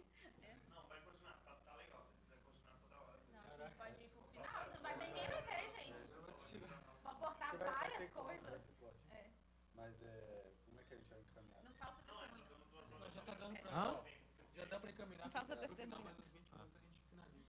É, tem de contar. Qual parte vai estar? Nós estamos testemunho de testemunho. Corta na hora que você falou rapidão. Ah, tá. Aí você começa. Pode voltar já? Aí depois, Avisa lá. aí depois, conselho para os jovens. É, a No gente, fim, a gente tá sempre falando, né? vamos, vamos encaminhar pro final. Aí eu faço. Duas horas. Caraca. É, tô com Ó, fome. Meio de meia, fi. Tô- Eu tô olhando ali, tô com Comprar picanha. Tem que comprar picanha. Não é melhor não. Pra mim, tanto faz, não dá trabalho. não. É, só contar um testemunho bem rápido aqui. Rápido. A Capoliana falou. é, ela tá falando que tem duas. A gente tem duas, Duas horas, horas aqui. já de podcast, É, Mas galera. aqui eu sou tímida, né? Um- Uma hora e meia foi ela falando. Ah, chegou tímida. Se Tô soltou. brincando, tô né? brincando. É, é, a Poliana falou de tomar as dores da pessoa e tudo mais. Isso vai muito da, da questão da intercessão e tudo, né? É, há uns quatro anos atrás, mais ou menos, eu tava com. Eu não lembro o que aconteceu direito, mas eu fiquei com uma dor no punho, cara, direito e tudo. E, cara, eu, assim, amava jogar videogame, velho. Amava, amava jogar videogame, mano. Jogar LOL. Não, fifinha, velho, fifinha, fifinha. É, nunca fui bom, mas eu gostava. Aí, velho, é, eu fiquei com esse problema na mão, cara, eu tive que parar. Eu fiquei um tempão, a fisioterapeuta falava, não é pra jogar, Guilherme, não é pra jogar. Eu não podia jogar videogame, cara. Eu lembro, cara, que eu fiquei muito chateado, muito chateado mesmo. Aí, um dia a gente tava na célula e tudo, aí o líder de célula, na época a gente tava na célula do João e da Ju, Aí o, o João, cara, ele, ele intercedeu por mim, cara. O cara realmente tomou minhas dores ali, cara, e orou por mim e tudo mais. Mas assim, é um negócio que para as pessoas Pra- é bobo. É pra Ah, mim hoje. Aquilo que eu é- é pedi de tipo assim, oração, eu tenho. Tô com uma dor no pulso. Tô com uma você dor. não sabe Não, quanto que isso não, impacta pior. outra, pode né? jogar Pior. videogame. Exato, exato, porque eu falei. Isso é uma dor, Foi mano. minhas, foi minhas orações aquelas. Porque eu falei, tipo assim, ô, eu, eu lembro que eu tava sofrendo, cara, que eu não podia jogar videogame. Eu falei, tipo assim, ah, eu tô com essa dor aqui no punho aqui, não posso nem jogar videogame. e sei o cara intercedeu E, tipo assim, todo mundo ri, né? É normal, porque se você vai. É, Só que, mas o João viu, sabe, né? É, O João viu, cara. O cara intercedeu por mim mesmo. Eu falei, ah, é isso aí, isso aí que é o Ele Ministério fez de um momento de Intercessão, oração pelo, pelo, pelo É. punho. Foi Tipo curado? assim, foi Fui engraçado. curado, Olha só. É, é porque é engraçado, mas é porque pro Guilherme aquilo era um problema muito grande. É. Então a gente Sim. tem que ter muita sabedoria. assim, Exato. quando Que- qualquer pessoa vier falar algo, É. compartilhar algo, principalmente pros jovens, que às vezes a gente toma muito às vezes é aquela palavra, ah, isso é bobeira, você acabou com a pessoa, ela tava ali esperando ter uma palavra de acolhimento, uma oração. Exato. Você fala, ah, não, pra que que você vai E preocupar às vezes até o isso? motivo porque eles não pedem conselho é esse, esse medo, né? De, É. tipo assim, a gente A vergonha. Então, acho que tem que ter. Tem que pedir conselho mesmo. Sim. Tem que achar que não sabe. E se acha que sabe tudo, procura. Já que você já tá a pessoa lá que você leu ou onde você leu tem falou muito bem, se você não conhece, né? Porque óbvio, você não vai questionar, sei lá, um Hernandes, pastor Hernandes, né? Não é não, alguma coisa assim, mas se é um simples, uma simples influência, vai ali atrás, procura, simples influência não, não diminuindo a pessoa, né? Mas tipo assim, vai atrás, vê se tá na Bíblia mesmo, procura ver se isso reflete pra sua realidade, né? É, e o, o pastor, eu sou muito fã do cara. O pastor Hernandes, ele fala. Aqui, deixa eu falar um negócio pra vocês. É, enquanto eu tô pregando, por favor, mantenham a Bíblia de vocês a Bíblia abertas. aberta. E é uma coisa muito interessante. Exato, mantenham a Bíblia de É. vocês abertas, porque vocês têm que ver se o que eu estou falando aqui em É. cima é condizente com a É Bíblia. verdade. É condizente com a Bíblia. Ele fala, é tipo assim, ele fala, façam isso em qualquer outro culto e, e quando eu também estiver aqui. O pastor Seni fala É. isso. O pastor também, Seni né? também fala E isso. é uma coisa que a, que a Poli É. falou assim, em relação à Bíblia, da gente É. confirmar na Bíblia, porque Confirma. a Bíblia é o quê? A palavra de Deus. E a palavra de Deus é, é a verdade. velho, entendeu? Exato. Então, se os jovens querem confirmar alguma coisa, É. a verdade está na Exato. sua frente, Exato. entendeu? O. Rick falava, né? Tipo assim, ah, você fala que você não escuta Deus, você não escuta Deus, que Deus não fala com você. Lê a Bíblia de voz alta, em voz alta. É. Quero ver se você não vai O estar pastor, escutando. O pastor. Seni já falou essa também. Lê a Bíblia de voz alta, Exato. quero ver se você está escutando a palavra de Exato. Deus. É. Tá escutando, você tá falando, tá Exato. escutando. É, o pastor Seni já mandou essa também. E para os casais também que não são cristãos, eu desafio a, a ler a Bíblia pelo menos junto um pouquinho para vocês verem as verdades que vocês vão encontrar É. lá. Orem juntos. É. É. importante, orem juntos. Porque igual o Samuca contou o testemunho dele, né? Às vezes vocês estão orando por coisas separadas e nem É. estão sabendo. Ora junto. Ore junto. Então, assim, já foi quantas horas de podcast aí? Umas Mano, cinco? Cinco horas aí. Cinco horas, Não. quatro horas a Poli aqui picanha falando. ainda.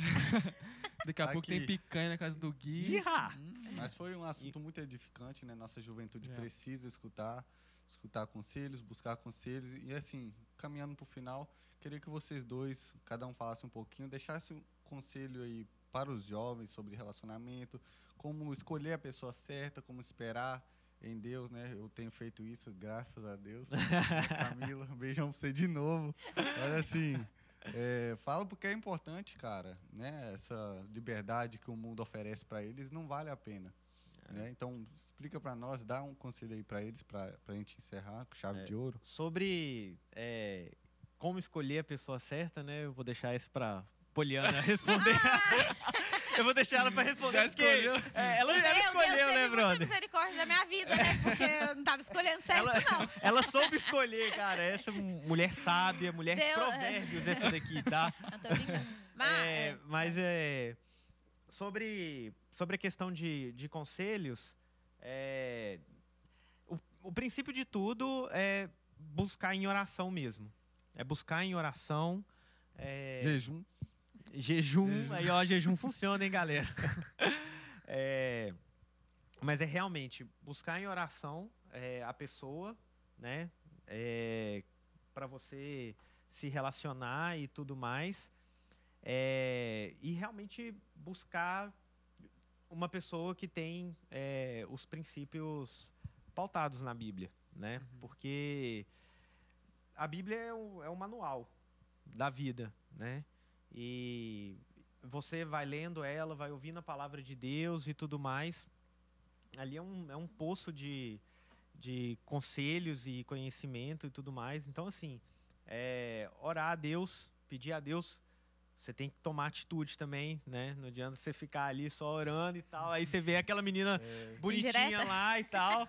É, Homens da vida nova, É. tomem É atitude. mentira. Tomem atitude. Amigos do Samuel, tomem atitude. Você vê, você vê aquela, aquela menina bonita lá do louvor e tal, não, sei o quê. não, quando eu cheguei Aí- na vida nova, Ou não, eu vi a Camila cantando, eu falei. Hum, interessante. É, mas aí a gente foi se conhecendo. A, Mas- mulher, mas a assim- mulher não vai chegar num homem, né? Não. É essa a verdade. É, cara. E aí, velho, é, realmente, você ora pra Deus, pede pra Deus, Deus, confirma, é ela que o Senhor quer pra mim e tudo mais. A mulher também confirma, Senhor, é ele que você quer pra mim e tudo mais. Mas assim, toma, toma uma, uma certa eu acho, eu acho assim, que né? além disso também é saber a hora certa, né? É. Porque às vezes a pessoa quer começar a namorar, o jovem quer começar a namorar, mas não tá no momento. É. Tá no momento isso- dele estudar, dedicar, se conhecer quem é em Exatamente. Cristo. É, porque você.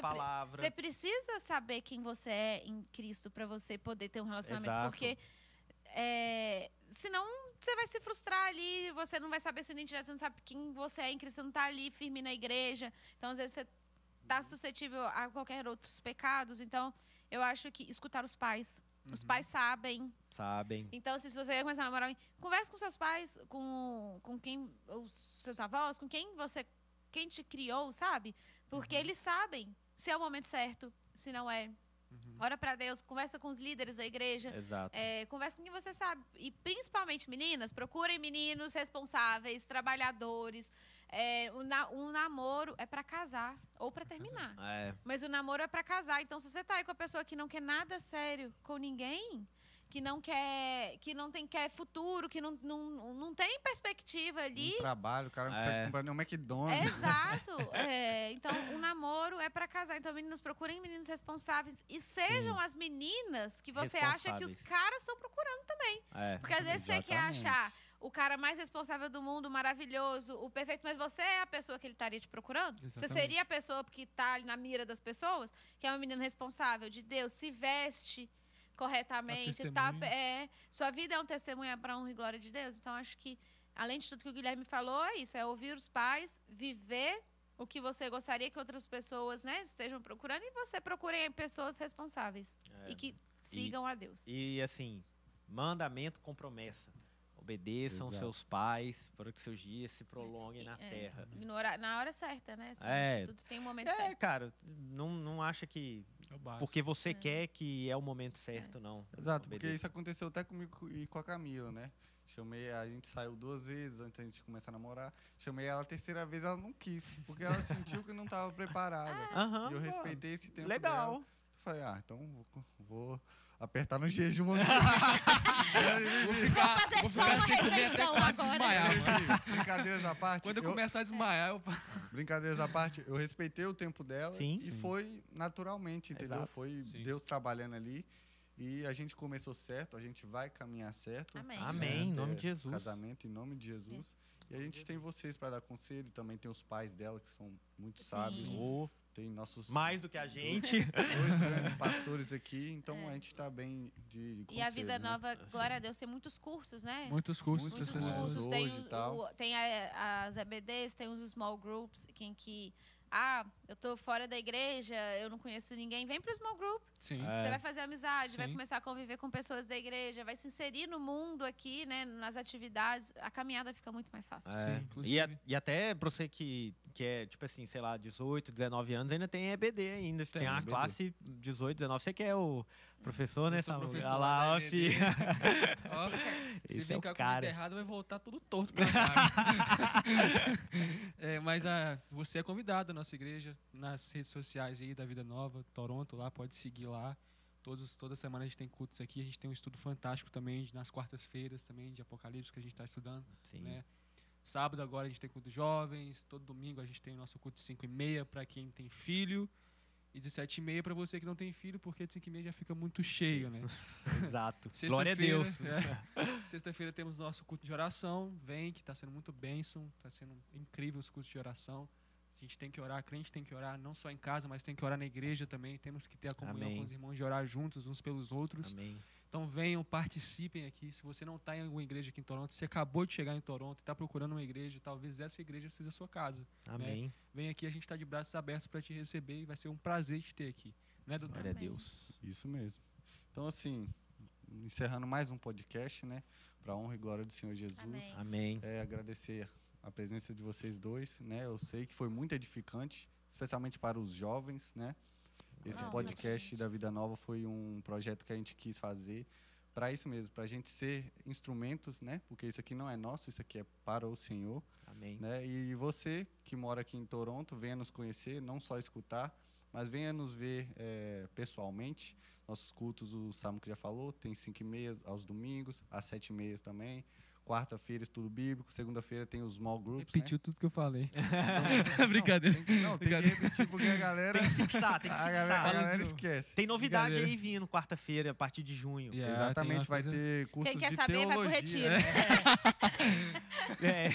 A gente vai ter os nossos cursos de teologia, né? É. Tem teologia básica. É, como é que é? É, Elementary, Middle e High School. middle school and high school. né? É Exatamente. iniciante, intermediário e E avançado. só tem professor top, hein? Nofe. Ah, Os pastores, Não, pra- Lincoln e Pra, Sérgio. é, Ah. pra começar, filho, se você quiser começar no ah, não, eu conheço muito de Bíblia e tal, sei o que, sei que. vai pro iniciante pra você ver quem são os dois professores lá, filho. Teologia de graça, olha, olha pra você Pastor ver. Seni e Pastor Bruno, Olha filho, são todos iniciantes, meu brother. Você já imagina como é que é o Então, negócio. assim, Amém. não tem desculpa, vem aprender conosco, vem congregar conosco. Amém. A nossa igreja sempre está de portas abertas para receber todo mundo. E que esse podcast tenha edificado a sua vida, tenha Amém. chegado até você. E Jesus te abençoe. Amém, amém. Amém.